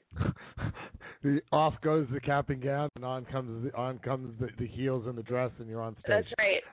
Actually, I was a lot more shy at that time. I think I wore, you know, big bulky turtlenecks and, and coats and that type of thing. Uh, now I, I know I know at one point you were working. Are you still working at the Mayo Clinic? Yes, I still work full time at Mayo Clinic. Still work full time. That's what I thought. Uh, as most as most blues musicians do, you work full Yeah. time. Yeah. yeah. Yeah. Uh, absolutely. Uh, let's check out check out another tune from the album. All in. Uh, tell us about the song "Dreaming or Dying."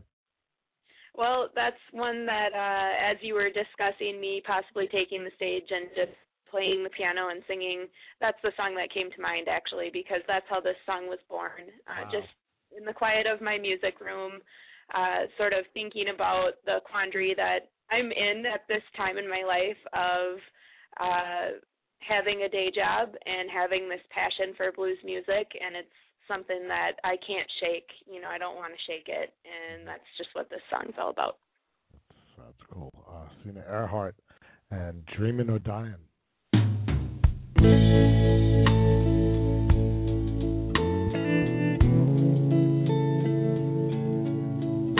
I can hold you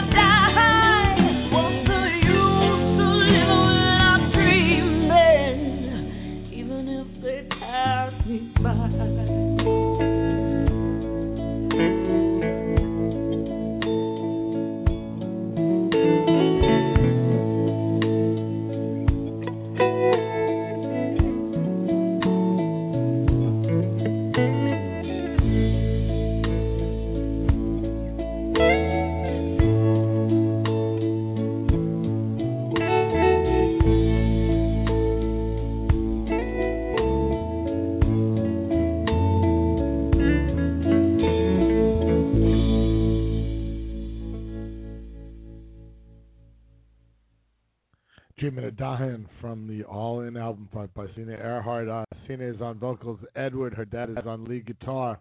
Harold Harold Smith is on rhythm guitar. Dave Smith on bass guitar. Steve Potts on drums. Uh, it was re- produced, recorded, and mixed by the amazing Jim Gaines at Bessie Blue Studios in Conch, Tennessee. Uh, executive producers Edward Chmielewski and Jerry Del Giudice uh, and mastered by Blaise Barton at Joyride Studios in Chicago, Illinois. Uh, just uh, great packaging, great album, great music. Uh, and it's on Blind Pig Records. There you go. Yes, I'm uh, very lucky to be a member of the Blind Pig Records family, and as you're naming all of those people that were involved in the record, I just have to thank them all so much for all the work that they put into creating it. Yeah, because it is a it is a it is a group effort uh, when you're doing something like that. Uh, you joined your dad's band. Okay, you said it was. Uh, I thought it was Plan B, but uh, you, you, it was uh, one of his other bands, right? Well, the name of the band that I wanted to be in was called the Radio Cats, and Okay. that band um, kind of disbanded, and that's where the name Plan B came from. Actually, okay. was it was a couple members of the Radio Cats and uh, myself, and then a new drummer. And unfortunately, the drummer from the Radio Cats has since passed away, but. Um, yeah, that was Plan B, and we were together for about five years, and that was really where I cut my teeth as a live performer. And uh, we recorded two albums: an album of all covers, and then an album of originals that my dad and I wrote.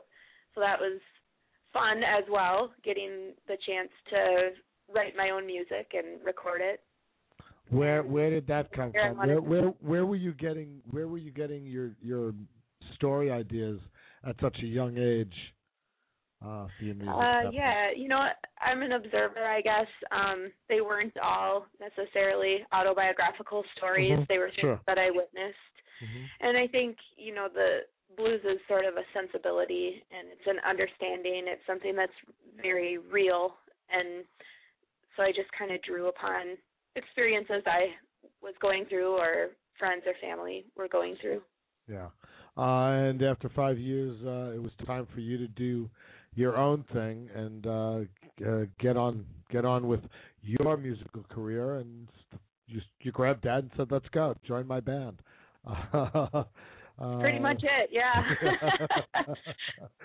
I've been working for you. Now you come work for me. How about that, Yeah. Dad?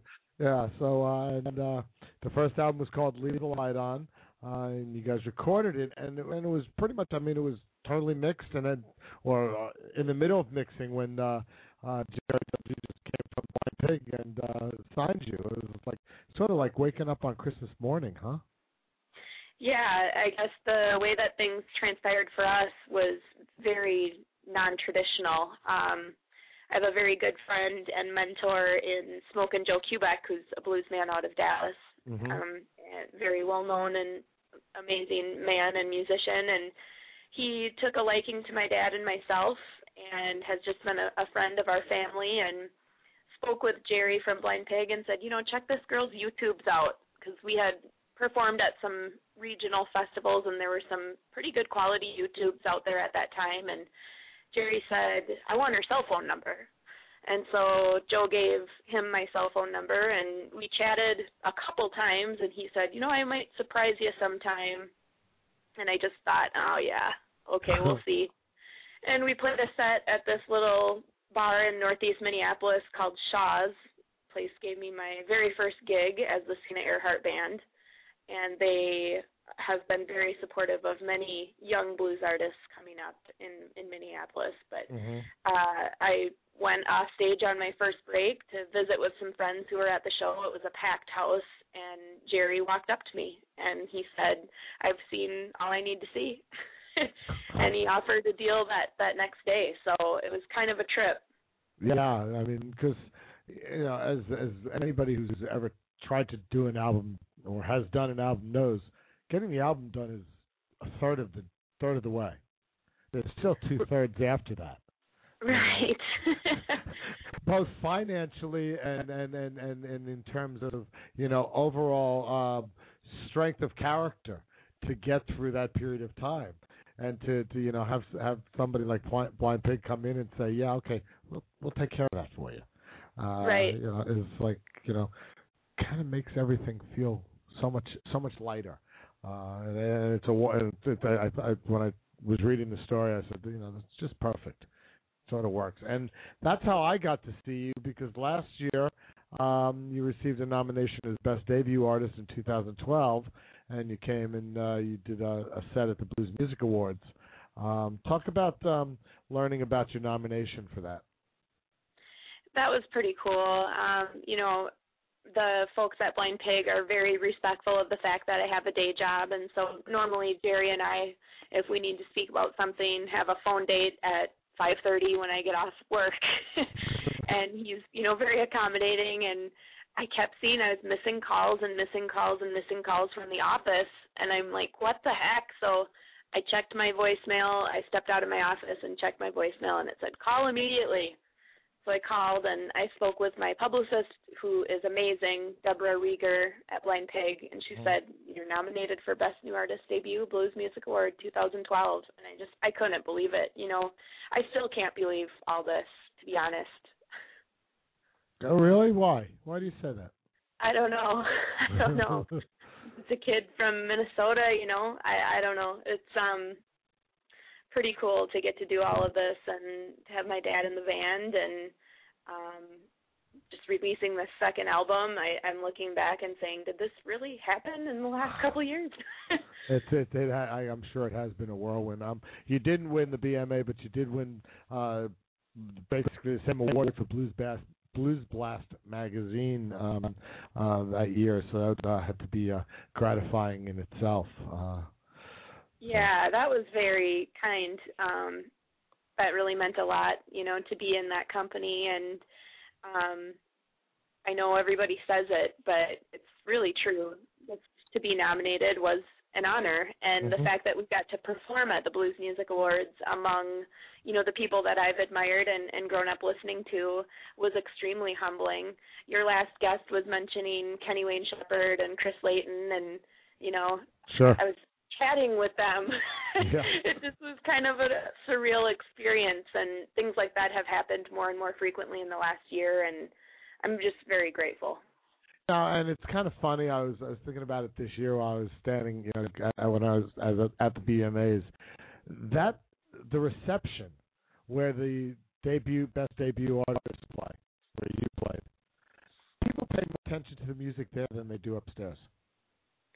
I think so because I think they're so nervous or you know just uh, Well, yeah, concerned about their own category or something when they're in the actual award ceremony that they're just kicking back having a cocktail beforehand and they really were all listening. Yeah. so that was pretty cool. Yeah, you know, I mean, uh, you know, uh, yeah, uh, upstairs in the beginning, people, you know, you're paying attention or something really special happens on stage.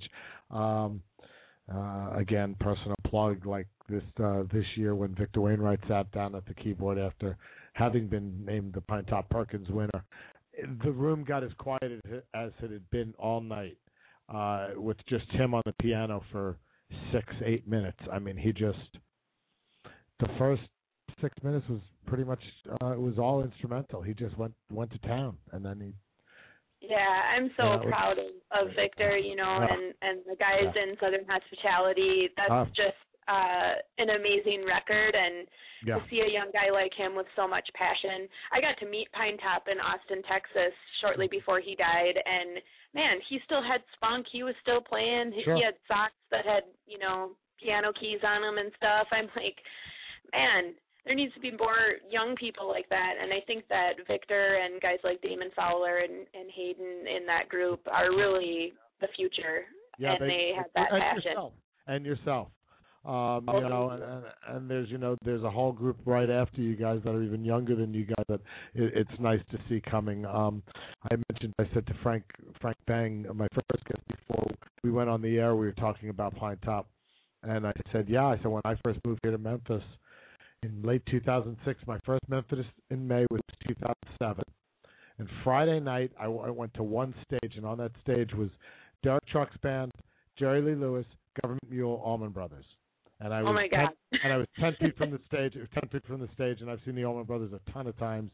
Uh, but that was just a special night. The next day, I was in the blues tent all day, and I saw uh, uh, Pinetop, Honey Boy Edwards, Hubert Sumlin, um, and I'm going to blank on a few other names, but those three were the top three. Oh, uh, uh, uh, uh, uh, Charlie Musselwhite.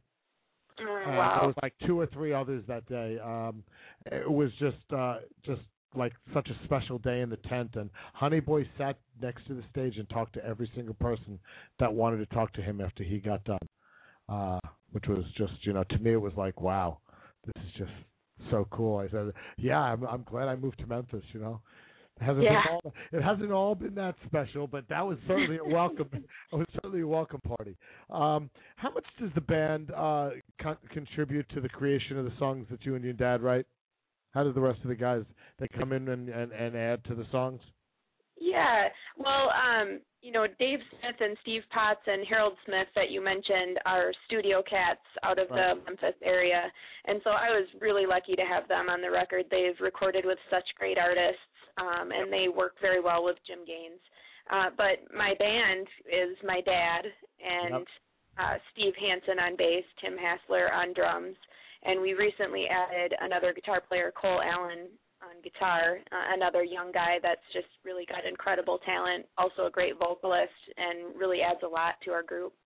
Yeah, I think I, actually it was Steve uh, Hansen who was the first one that contacted me on Facebook right before you guys came to the BMAs and said, you know, definitely, you know, make sure you're there, make sure you check check us out because you know we've got a great band and everything. And I, I'm not sure exactly why it took me a, a year to get you booked, but uh, uh, hey, better late than never. things, things, things, things happen. And when I saw the second album, I said, okay, yeah, you missed the opportunity back then. Let's do it now. Uh, so yeah, it's it's pretty cool. Um, have you, talk about your songwriting uh, from your standpoint. Uh, are you always working on songs?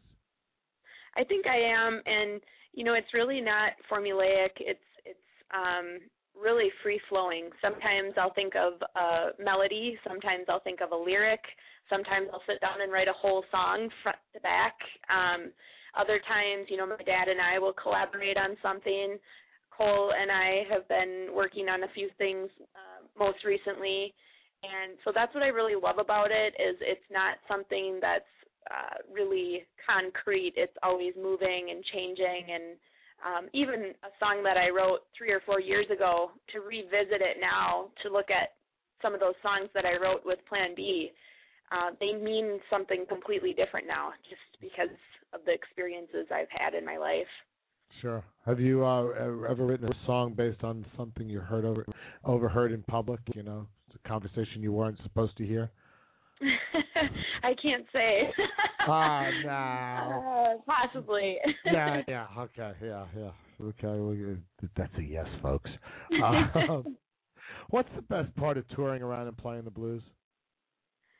I think just connecting with people. You know, there's such a reciprocity in the blues with the audience and it's it's not this you know sit quietly in your chair and watch the music and and don't say anything. You know people are up out of their seats. They're up by the stage. You're sweating on them they're you know hooting and hollering. And and that's what i love about it is whatever it may be whatever that emotion is it's connecting with the people. And i think there's a really strong misconception among people who are not blues lovers that blues is this sad depressing music and I've never seen people have more fun in my life than at some of these blues festivals. Yeah. Absolutely. Absolutely. Uh what's the worst part? I don't know. You know, I can't really complain about anything to be honest. Um it's really a blessing to get to do this. Um I would say just kind of managing time and and not getting too run down is the challenge that any of us we all have that. Yeah, but it's uh, it's certainly a little bit more difficult. How how do you how do you work this out with with your job? Um, you know, in terms of being able to, especially coming up to festival season, do you do you limit yourself to a certain distance uh, from home? No, you know, I'm really not uh, doing much limiting of of things with bookings. I have a great booking agent um, at ARM Entertainment who is conscientious with getting me the booking information far enough in advance where I can work it out with my schedule. Mm-hmm. And I have a really supportive staff at my job um, that helps helps me out and covers and I'm frugal with using my time off. I would say I haven't really taken a real vacation day in a few years. Mm-hmm. But to get to do this is worth it for sure. Is there a, is there a plan? Is there a uh, uh, a thought and a plan to uh, be able to get to a point where there's only one thing you have to do in your life? Absolutely. You know, that's the ultimate goal for sure. Um, and I'd like to see that happen sooner rather than later. I'm sure. Definitely. Um, I, I I struggled with this question, but I'm going to ask it. You know, you've got a show like The Voice now on TV that's based upon the premise that it's about the voice and not about the looks. Um, have you run into that she's too good too good looking to be that good frame of mind? Oh boy, I don't even know how to answer that. um, I don't know. I think you know any woman that's in the blues world has an obstacle to overcome just in that. Um, and to be a younger woman and and sort of in the position that I'm in is um, a challenge and it's a blessing too. You know, mm-hmm. um, some people may not take me as seriously, but I would just encourage them to come out to a show or buy a record and and just listen to it. And I think a lot of that sort of goes away when it becomes more about the music. I, I, I yeah, and I'm certainly you know I certainly agree with you. I think it's you know to be able to just hear the music. That's and, and it's sort of why that show sort of is a kind of has a decent premise to it um, because whether it's too good looking or not good looking enough, it should be about the voice and it, right. You know, stage presence uh, becomes something different when uh, the person who's performing is giving a brilliant performance. Uh, yeah, oh, absolutely. And I mean, as a little girl listening to someone like uh, Solomon Burke or Etta James, you know, I had no concept in my mind because there weren't things like YouTube and things like mm-hmm. that. I didn't sure. know what they looked like. I just knew what those songs meant to me. And, you know, as I got a little older and started looking at album covers, I mean, I was the nerdy kid that studied the liner notes of vinyl albums and looked at who the second saxophone player was on you know BB King records and things like that. But um I got that way does, into it that and does not make got you a nerd. I, that does not make you a nerd. well, you know, I'm I, I'm just saying that you know, as a little kid singing along with the Kinsey Report, Poor Man's Relief. I had no idea what those guys looked like. I imagined sure, what they yeah. looked like, but I knew I I loved that song and I knew I could sing along with it. right. Yeah. Yeah. That's pretty cool.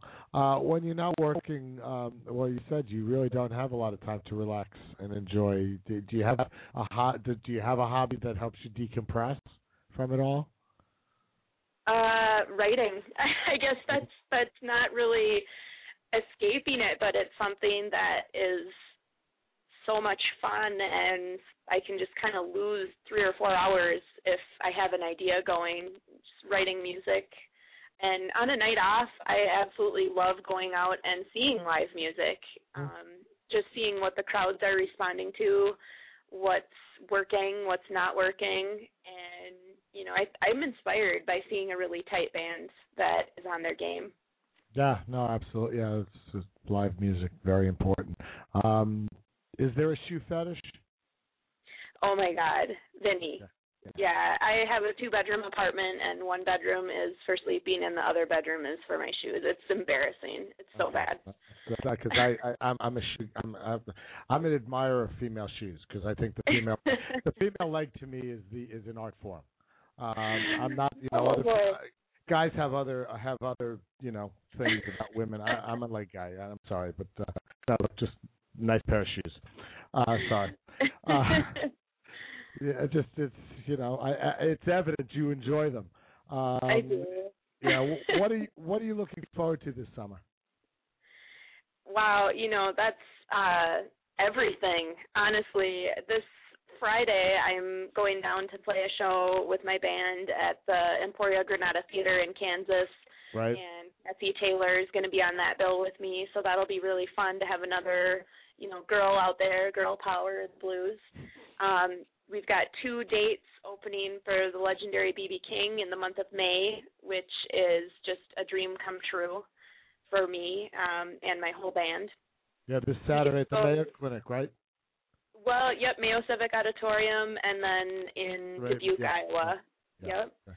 And in June, we're headed to the Blues from the Top Festival in Colorado, and we have Reese Wynans uh, playing keyboards with us at that event. So wow. I can't even choose one thing. There's so many fun things coming up. That's wonderful. Things are things are you know things are going straight ahead for you, and uh, deservedly so. Uh, all things Sena Ehrhardt can be found at www.senaehrhardt.com, and you can also find her on Facebook. Uh, one last song from the album. Uh, talk to us about Storms Coming. Storms Coming um, is actually a song that we're going to be filming a music video for. We released a video for the song Buried Alive, which is the first track off of the CD, but we're doing a video for this song coming up here in early June. And the song kind of explores a toxic relationship and alcoholism and addiction and the different things that come with that. So it's a bit heavier in terms of the material and uh, just kind of what people will endure in the name of love or what they think is love. Excellent. Sena, thank you so much. I hope to see you guys Memphis way soon. Uh, you know, come on back down. Uh, Oh, we'd love to. There's a piece of my heart there, I tell you what. So thank you so much for having me on. You know, I've listened to your show uh, many, many times, and it's Oh. an honor to be on. oh, thank you so much. The album is all in. Uh, Sena Ehrhardt. Uh, it's on Blind Pig Records. Uh, you can go check it out and check out our website. This is uh, the song "Storms Coming."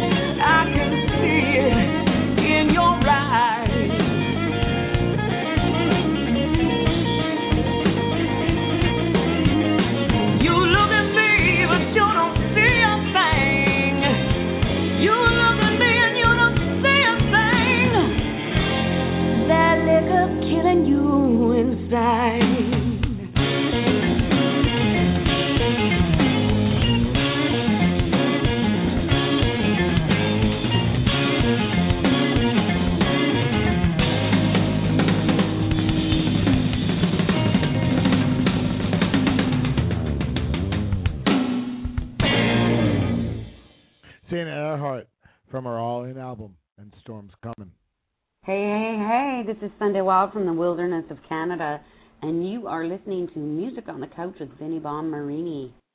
This segment of Music on the Couch is sponsored by the Hitman Blues Band Formed in 1986 by Russell Hitman Alexander, the band lives the blues and shares their talents with audiences around the globe. Their latest album, Blues Enough, is a collection of 11 songs that deliver boogie, funk, swing, and rock blues. Check out all thing Hitman Blues Band at their website, www.hitmanbluesband.com. And to get a free nine song sampler, simply sign up for their newsletter at www.hitmanbluesband.net. To get this nine song sampler, go sign up for thebluesband.net. Check out all things about them and their schedule at hitmanbluesband.com. Back in June 12, uh, 2012, my next guest joined me, and uh, his appearance was extremely popular. Uh, he has a new music out, and he's kind enough to bring it back to the couch. Uh, the album is entitled Beautiful Pain, and it was uh, released on April 30th. Uh, this is the title track, Beautiful Pain, from Keaton Simmons. Why's it gotta be so hard? Why's it gotta be this way? It's like I'm being torn apart by all this beautiful pain. I know you wanna be with me, but you gotta go to him.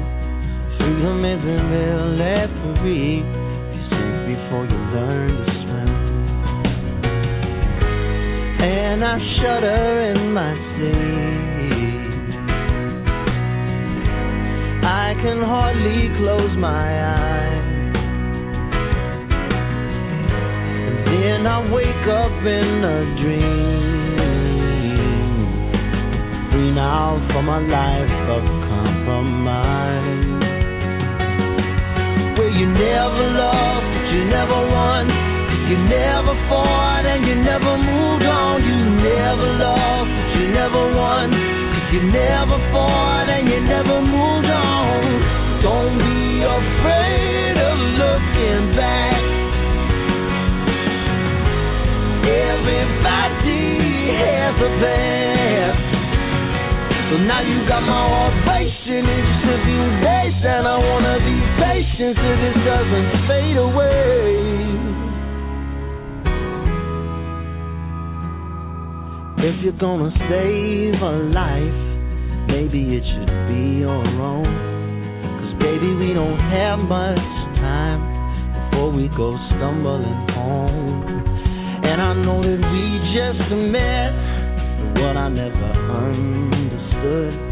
How can something be that bad when it feels this good? And I shudder in my sleep. I can hardly close my eyes. And then I wake up in a dream. Free now from a life of compromise. Oh, you never loved, you never won. You never fought and you never moved on. You never loved, you never won. Never on. Don't be afraid of looking back. Everybody has a past. So now you got my heart in just a few days, and I wanna be patient so this doesn't fade away. No, so this doesn't fade away.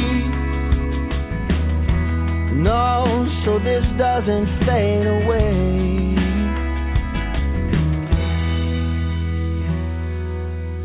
You never lost, but you never won. You never fought and you never moved on. You never lost, but you never won. You never fought and you never moved on. You never lost, but you never won. You never fought and you never moved on. Never lost, but you never won. You never fought and you never moved on. Never Don't be afraid of looking back. And you never moved no. on. Everybody has a past. And you never moved yeah. Don't be afraid of looking back. Mm. For everybody got my heart racing in just a few days. And I wanna be patient so this doesn't fade away. My heart racing in just a few days. And I wanna be patient so this doesn't fade away.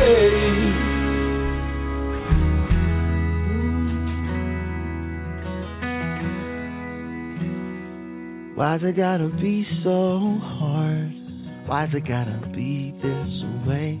It's like I'm being torn apart. All this beautiful pain. Keaton Simmons. Title track from Beautiful Pain. And he joins us. Uh, Keaton, hey, how are you doing, bro? What's up, man? How are you? I, I must correct you. It's Simons. Simons. That's You okay. know, it I happens know, all I the thought time. about- and I thought about it today, and I said to myself, "Make sure you don't do it again because you did it last." It's okay. It's okay. Uh, it sorry. just brings us closer together. There you go. There you go. I'm just It's like so all those So good to be back, man. I'm so glad to have you back. So, what have you been up to for the last 11 months? Oh, the last eleven months, you know, a little of this, a little of that. no, I'm just kidding. It's been the last eleven months months have been amazing. I've been doing a tremendous amount to set up for the release of this album, and then it just came out a few weeks ago, and it's been even crazier since then. So, so much awesome stuff. You've been, you've been uh, specifically working on the album. Been out uh, playing a lot. I've been out playing a lot. I've been doing a lot of radio promo. Um, the uh, Beautiful Pain has been the single, and it's been getting some some nice love on the radio. And so I've been just jet setting around from station to station, hanging out and getting to know people, and you know, playing in the song and trying to spread the love. Where? Uh, let me ask you a question. Where is it getting played on the commercial radio? Um, oh, God, I uh, uh, the list is long. No, I'm Uh, saying. hey, I'm, uh, let me let me let me rephrase that. Yeah. What uh, genre? What? Oh, uh, Triple yeah. A mostly, a little bit of hot AC. Okay. Okay.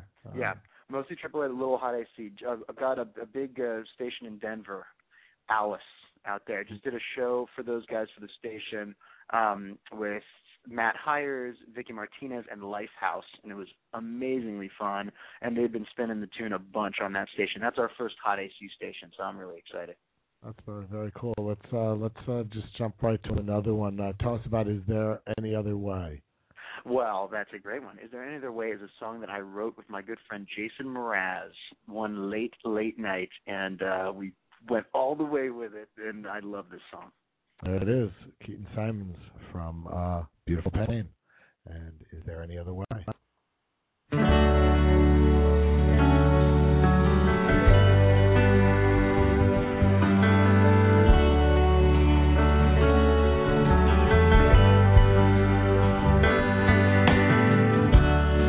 does it feel now that you call yourself a man?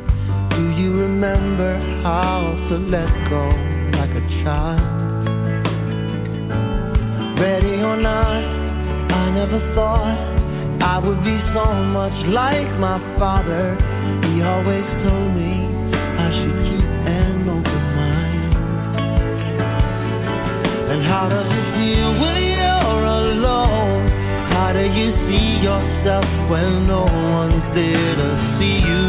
How will you know what's right or wrong now that the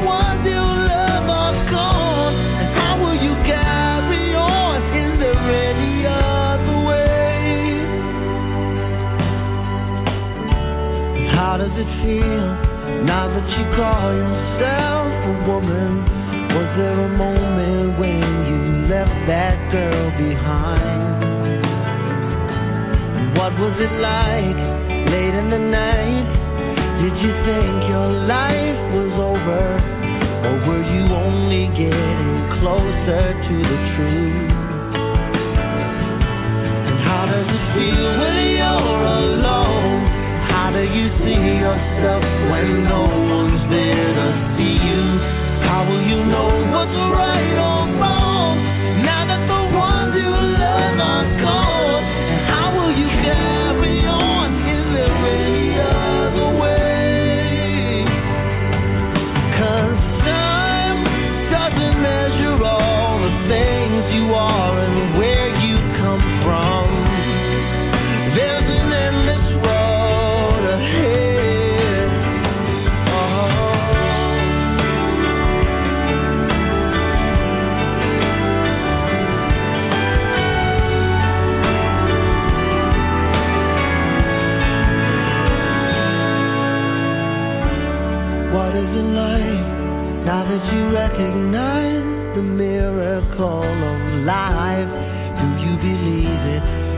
believe it's happening?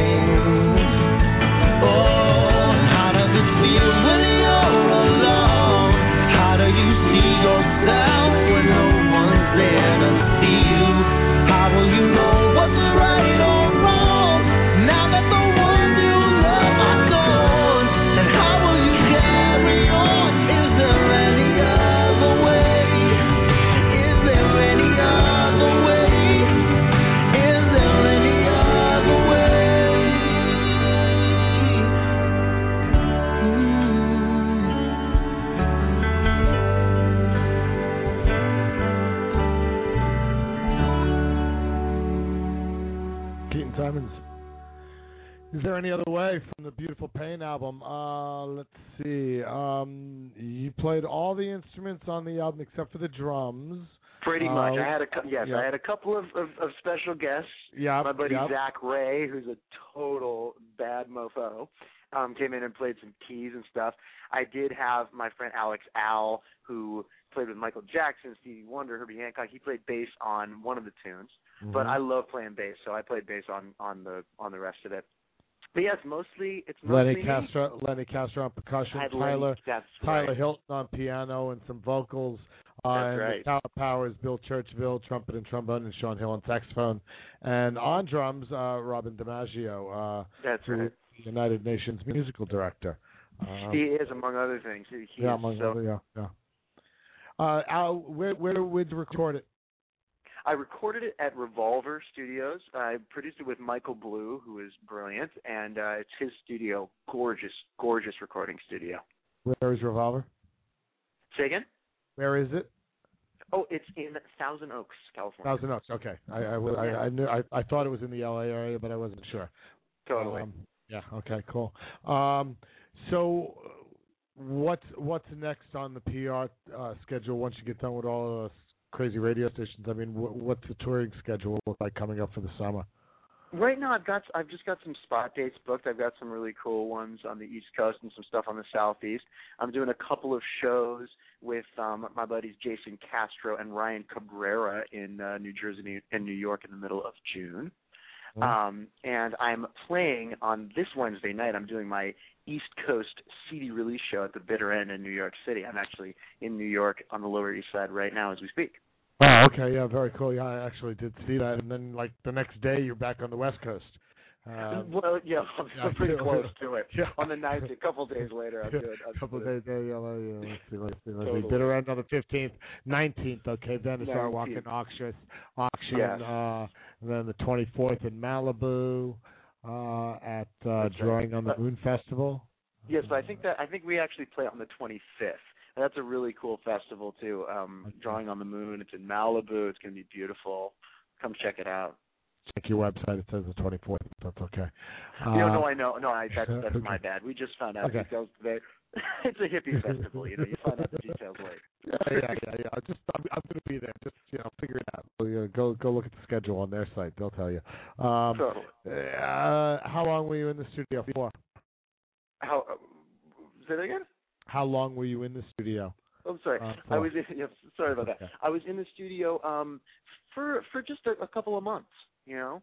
Um we did a lot of of prep and I did a lot of writing specifically for this record. And in that way, it's it's different from uh from my last record, Can You Hear Me, which was kind of you know, with some songs that had been written near when the album was recorded, but a lot of them had been written over the 10 years before that. And this Mhm. one, um, although some of the songs were already written when I met with Michael Blue and decided let's do this, um, we kind of, you know, right as soon as we made that decision, we blocked out a few weeks and I just wrote and wrote and wrote with a bunch of amazing people, and and that's the album that you hear for the most part. Yeah, that's uh, it's it's really a great. Yeah, I, I got it. Obviously, I got it through download just so we had it for the show. I'm looking forward to Yeah. the packaging to see to see everything uh, that goes along with it. Um, where where is your? Uh, I'm just looking back when you're uh, going to be moving back into the west east coast. I'm just checking it out. Uh.